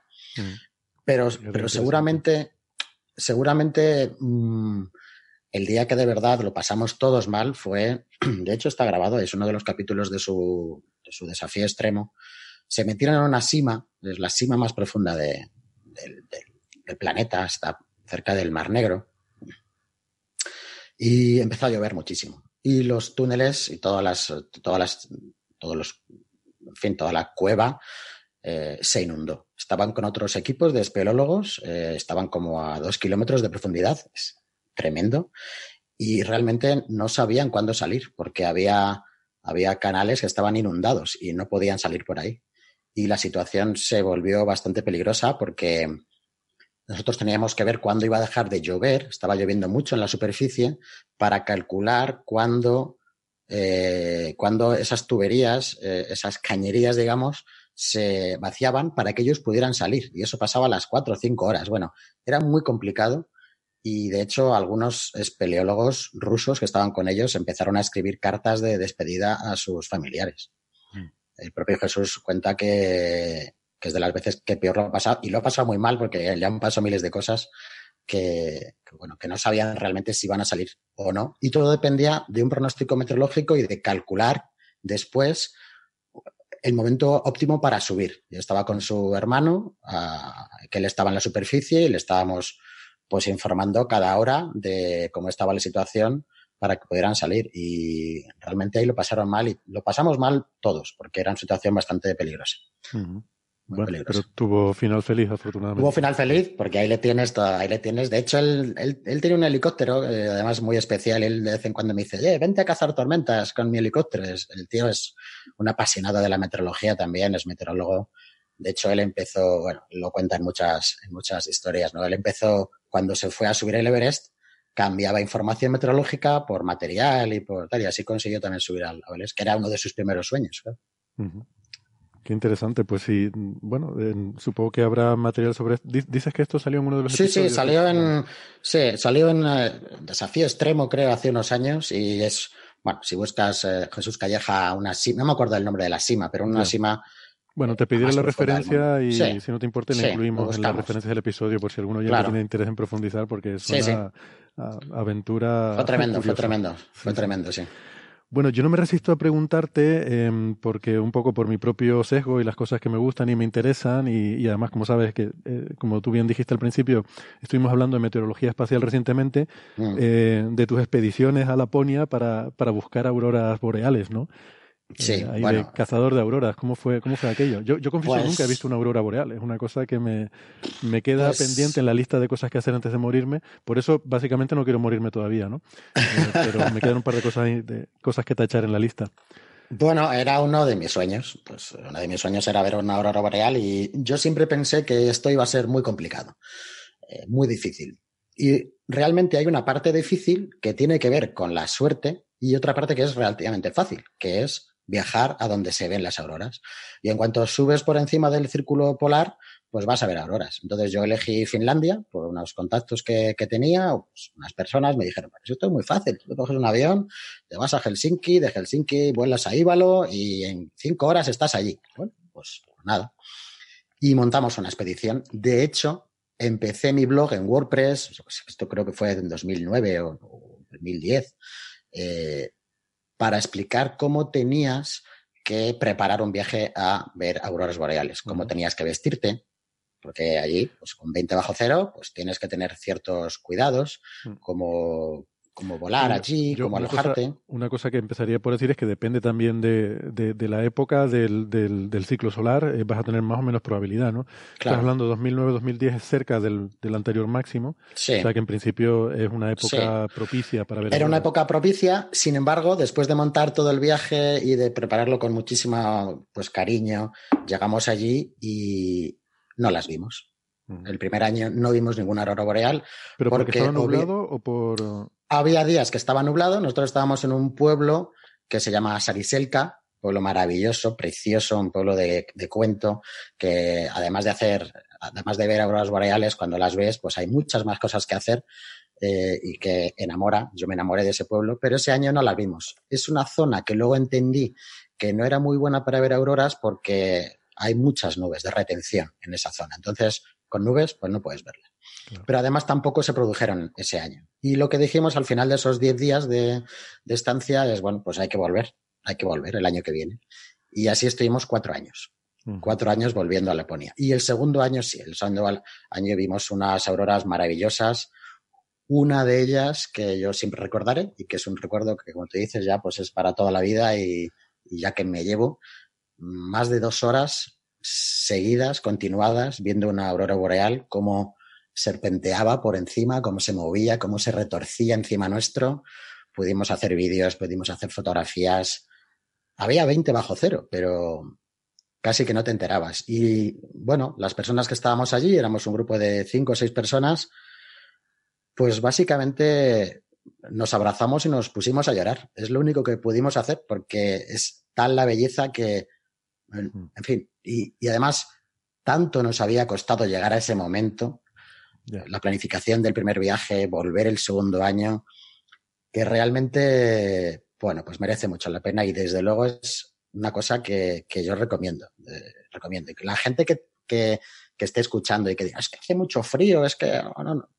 no, hace frío, pero el problema no es el frío, el problema es que no estés bien preparado para el frío. Si estás bien preparado para el frío, no vas a tener frío. Así que no te preocupes, que no, que no sea el frío lo que te eche para atrás un plan como este porque merece mucho la pena. Ya. Y, dice que fuiste cuatro años, ya en el segundo viste Aurora, supongo que más o menos por la misma época, fueron cuatro años consecutivos. Sí, sí, sí. Fueron eh, cuatro años en cinco. Cuatro años en, en cinco. Y la mejor época. Creo buenísimo de justo antes y hasta el máximo un poco Exacto, eh, exacto, exacto. Y, y la época, para, para mí, en mi opinión, la mejor época para ir es el mes de febrero. ¿Por qué? Porque en febrero ya tienes horas de luz por ejemplo, ahora, en estos días que estamos, que estamos grabando de diciembre, hay una oscuridad prácticamente total, no sale el sol. Hay una claridad, ahí a mediodía el sol se eleva un poquito, pero no llegas a verlo. Es como que va a amanecer, pero no amanece. Mm. Y eh, es bueno para las auroras, porque tienes que tener oscuridad, pero es malo para otro tipo de actividades, como por ejemplo motos de nieve, ir, ir a conocer los huskies siberianos, eh, conocer cómo viven allí, eh, tirarte por la pista de trineos más larga del mundo, de pulcas, que se llaman allí. Es una pista natural que baja por un bosque. Eso te, lo pasaré para que la gente pueda ver lo que es. Grabé un vídeo bajando con una cámara aquí en la cabeza. bajando GoPro que se pone una GoPro bajando por una pista entre bosques y es Bueno, yo de vez en cuando me lo pongo porque digo, es que madre mía, yo creo que aquí toqué techo de las cosas chulas que se pueden hacer, ¿no? Entonces, ese tipo de actividades hay que hacerlas de día, con luz. Entonces, en febrero ya tienes 7, 8 horas de luz y también tienes noche para ver las auroras. Si vas en diciembre, pues no vas a ver el sol, está siempre oscuro. Aparte, en febrero suele haber mucha más nieve porque ya se han producido unas buenas nevadas, tienes dos metros de nieve virgen para hacer ahí el, payaso y el ángel. Y bueno, es que es, que es maravilloso. O sea, te vuelves un niño, realmente te vuelves un niño. Con lo cual, eh, febrero para mí es la mejor época. Luego, además, en marzo, creo que empieza el 1 de marzo, empieza la época, la, época alta, el periodo de, alto de turismo, con los cuales los precios son también mayores. Así que hmm. enero, finales de enero, febrero es la mejor época para ir para, para allá. Finlandia, Suecia, Noruega, evidentemente, Islandia, y si puedes, Alaska, que es otro, es, es otra asignatura pendiente para mí. Muy bien. Pues me tomo nota de todas esas recomendaciones eh, para preparar mi expedición. Creo que voy a esperar unos añitos a, pasar del mínimo, pero, pero me, guardo estas recomendaciones. Y, bueno, eh, para concluir la anécdota, la anécdota de esta entrevista, lo tengo que decir para nuestros oyentes, acabamos de hacer lo más parecido que probablemente se va a ver a, un crossover con Cuarto Milenio en este, en este programa, ¿no? Porque, Emilio, también has estado, creo, eh, en, en Cuarto Milenio. Eh, debo reconocer que no, no, los veo todos, entonces no sé exactamente eh, en, qué, en qué episodio, en qué contexto, sobre qué estabas hablando Mm, sí, yo, yo confieso, esto podría ser la sección, yo confieso que, he estado en cuarto milenio. si quieres, te, ponemos un rectangulito negro en la foto delante. Puede poner, se puede poner aquí. Y sin embargo, fíjate que lo que voy a explicar es una experiencia muy positiva. Hmm. Eh, en mi época de cazatormentas, yo también fundé los comandos de cazatormentas aquí en España, la página de tiempo severo, Spain Severe Weather. Pues hubo una cierta repercusión en, lo referente a, las tormentas, ¿no? Hacíamos reportajes sobre tormentas y esto llegó a oídos, pues, de, de Iker. Y nos contactó y me dijo que si quería ir a Cuarto Milenio. Y yo le dije, hombre, yo, yo veo Cuarto Milenio, pero, pero Iker, yo tengo una, yo tengo una reputación. Yo, no, yo no, yo, o sea, yo veo cosas en Cuarto Milenio que yo no estoy de acuerdo con ellas, porque yo creo que, en fin, que está muy bien, que está el espectáculo, pero ¿de qué vamos a hablar? Y él me dijo, vamos a hablar de tormentas, vamos a hablar de rayos y vamos a hablar de qué le pasa a un cuerpo humano cuando le cae un rayo. Bueno, eh, bueno, a priori, pues bueno, bien, ¿no? No tiene ningún, digamos, problema ni creaba ningún conflicto con mis ideas, ¿no? De, que yo no oigo ruidos raros ni creo en, ojalá, ojalá hubiera extraterrestres y esas cosas, ojalá, ¿no? Estoy deseando, pero no lo puedo creer. Pero este era un tema que sí que tocaba directamente con, con, mi, con, con mis conocimientos. ¿no? Además, la mesa redonda que se formó era una mesa redonda con científicos. Estaba, por aquel entonces, estaba Ángel Rivera, que era portavoz de la Agencia Estatal de Meteorología. En ese momento era todavía INM. Eh, es decir, que era gente pues que con una reputación totalmente pues comprobada, ¿no? Y, y, así fue. Mm. Fue el primer, el primer episodio de Cuarto Milenio donde estrenaban eh, estrenaban instalaciones, estrenaban el nuevo plató, un plató de la, nave del misterio, la, nueva, ¿no? Y era increíble. Y la experiencia fue maravillosa. Mm, hubo un pequeño problema al principio. Yo antes siempre iba con mis camisas de parches, como, pues, como Jesús Calleja, ¿no? Y, eh, ponía aquí pues mi nombre del blog, eh, mi empresa, pues como muy publicitarias, ¿no? Y, y, antes de empezar, esto realmente poca gente lo sabe, antes de empezar me dijeron que yo no podía salir con esa camisa porque era publicidad. Y yo le dije, bueno, esto no es publicidad, esto soy yo. No, aquí no hay publicidad, aquí no pone ninguna marca, digamos, pública, ¿no? Y entonces tuvieron que hacer unas llamadas allí y tal. Y dije, bueno, si yo no salgo con esto, pues salgo sin camisa, porque yo, en fin, hubo ahí un... Después de un par de llamadas todo se solucionó y ahí está. De hecho, creo que están por ahí por YouTube. Están. Te dejaron la camisa. Me, dejaron salir. Y, y, el programa fue muy bien. Yo lo recomiendo. Está por ahí publicado en YouTube y el equipo de producción había hecho, había hecho uh, un, cadáver a, tamaño real y con aspecto real. Mm, y además era pues exactamente lo que le... Había un forense que decía, sí, así se queda un cuerpo cuando le cae un rayo. Dijo, sí, lo habéis, pues lo habéis clavado. y pues dije, cabrones, que me da esto, esto da yuyu. pues, pues, vamos a hacer otra cosa también, eh, eh, en fin, que, que, no hemos hecho nunca antes, que te, te, voy a pedir también la referencia de eso y pondremos una referencia a cuarto milenio en Coffee Break. siempre hacemos estas bromas, pero eh, quizás conviene aclarar, siempre lo digo, ¿no? Que nunca hay nunca hay nada tan malo que no tenga algo bueno, ni nada tan bueno que tenga algo malo. Y en cuarto milenio, aunque bromeamos mucho, porque al fin y al cabo es el máximo exponente de toda esta cultura moderna que hay ahora de de, este mal llamado misterio, eh, que yo siempre he dicho, tenemos que reivindicar más la palabra misterio para, para la ciencia, que hay muchos misterios legítimos, eh, pero sí que es cierto que ocasionalmente tienen, suelen tener invitados de mucho nivel, eh, es un programa con un, en fin, con unos medios y unos recursos tremendos, con unos índices de audiencia muy grandes. yo tengo que, decir que... lo mezclen con otras temáticas, claro, te, empiezan a hablar de rayos y luego acaban hablando de fantasmas o del chupacabra. Claro, es que exactamente pasó eso, porque en la sala de espera donde estábamos los invitados eh, esperando entrar en el plató, pues la gente que estaba allí, pues les decía, bueno, ¿y vosotros qué vais a contar y qué vais a hacer? Y decían, no, es que en nuestra casa pues hay, hay ruedos arriba y se oyen voces y no sé qué. Y yo digo, ah, vale, muy bien. ¿Y tú? Ah, no, yo soy cazatormentas. No, y me miraban como, pero bueno. Entonces, tengo que decir que cuando yo estaba preparando una charla con, con Iker y hablé con él y él me miró a los ojos. Ese tío impone, ese tío es impresionante, es un tío serio, de verdad, que, que, se toma las cosas muy en serio, que es un auténtico profesional y que me causó una impresión increíble. El tío, de verdad, impone, ¿eh? es un tío alto, impone, impone mucho. Y, y el programa fue muy serio, por lo menos esa parte, y estoy orgullosa de haber estado en cuarto milenio. Sí, sí, eh, lo dicho. Eh, tienen, tienen contenidos que, que son, eh, que son interesantes y, con, mm. y a veces tienen invitados de mucho nivel. Eh, o sea que, que, muy bien. Siempre decimos que si, si se, eh, como era la frase, no, no recuerdo exactamente, ¿no? Pero que si, si pudiéramos atraer a Iker al lado de la luz, sacarlo del lado oscuro. No va a querer, no va a querer. Sería un aliado poderoso. sí, la verdad es que sí. Pero yo creo que está cómodo donde está, porque hay una parte evidentemente de, de historia que cuenta, donde envuelve todo, donde su equipo es increíble, donde hay, hay gente pues, pues que está muy enganchada a esas historias, ¿no? Y él lo sabe y él pues hace también su... No, pero las historias son fascinantes y la estética y todo, ¿no? Yo siempre digo que yo de, de, jovencito y de adolescente, yo estaba totalmente enganchado a todos estos programas. Bueno, de muy pequeño recuerdo ya los de Jiménez del Oso, que yo no entendía nada porque era pequeño, pero a mí todo aquello me me, me atrapaba completamente, me resultaba fascinante, ¿no? Tú veías a ese hombre y ese hombre te imponía y decías, ostras. Ese hombre era increíble. Yo leía los libros de Juan Benítez y, y de adolescente, todo, todo el tema. Tenemos una edad, tenemos una edad ya. Sí, tenemos una edad, sí. No sé si poner la alerta viejuna. No, no, no, no, no pongo la alerta viejuna. no la pongas.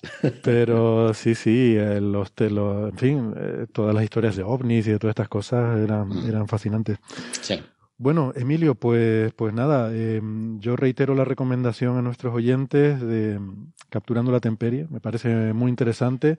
Em, es algo, la verdad, que muy diferente a lo que hacemos aquí, es más eh, mejor producción, serio, organizado, intentando explicar conceptos y, yo creo que para realmente aprender sobre meteorología, eh, creo que es totalmente recomendable y, es el camino. Muchas gracias, muchas gracias por tus palabras. La verdad es que me anima. Muchas veces no sabes si cuando haces una cosa pues va a tener alguna repercusión, si alguien la va a oír. Bueno, yo me conformaba con que me dieran mis amigos, mi familia. Me gusta hacerlo, lo paso bien. Mm. Y es verdad que cuando llega un momento, el día que lo recomendasteis por primera vez y de repente ves que empiezan a llegar gente, suscripciones, escuchas, pues dices, ostras, eh, lo que te hace pensar es que tienes que hacerlo todavía mejor y que tienes que responder a esa, a esa pues esa gente que está esperando cada semana tu capítulo y después que esto de alguna manera sea sostenible, que yo creo que al final también eh, es una, una, cosa que cuando termine esta primera temporada, 8 o 10 capítulos, pues tendré que pensar cómo hacer que esto, pues bueno, tenga una continuidad y que se pueda sostener de alguna manera el tiempo que, que se gasta en esto, porque, porque al final también tiene que tener esa, esa parte, ¿no? Esa, esa ese, ese que ese mm, aliciente que, te haga compensar tus horas de trabajo. Sí, sí, sin duda. Pero bueno, por ahora yo creo que lo que hay que hacer es hacer las cosas bien, demostrar que hay algo interesante y, crear, eh, digamos, este, este tipo de contenido que hasta ahora pues no, no existía en podcast. Pues, pues yo creo que sí, ya verás que va a ir creciendo, estoy seguro, el número de suscripciones, de escuchas y verás que va a ser, eh, si, si nuestra, en fin, modesta experiencia sirve para algo, eh, muy gratificante los, los comentarios de, de, la gente, con eh, sobre todo dando ánimos, que, que es lo, al final es lo más importante, porque es, el, es la gasolina que, que motiva a seguir haciendo las cosas. Y, y, luego también pues recibirás muchas buenas sugerencias, cosas para, para mejorar. Eh, algún comentario que tendrás que ignorar, pero eso es la naturaleza de las redes sociales. Es así, es así. pero, pero sobre todo, seguramente mucho, mucho ánimo y mucho respaldo que desde aquí te lo transmitimos. Eh, lo dicho, bienvenido a la podcastera y espero que, podamos seguir en contacto y quizás con alguna colaboración eh, ocasional para que nos Estoy seguro. a lo mejor explicar conceptos. Encantado. Estaré encantado y muchísimas gracias Héctor, a ti, a todos los colaboradores, que sepáis que también os escucho todas las semanas y que, y que me encanta, así que encantado de estar aquí, muchísimas gracias. Genial, muchos ánimos, un abrazo, hasta luego. Abrazo, chao, chao.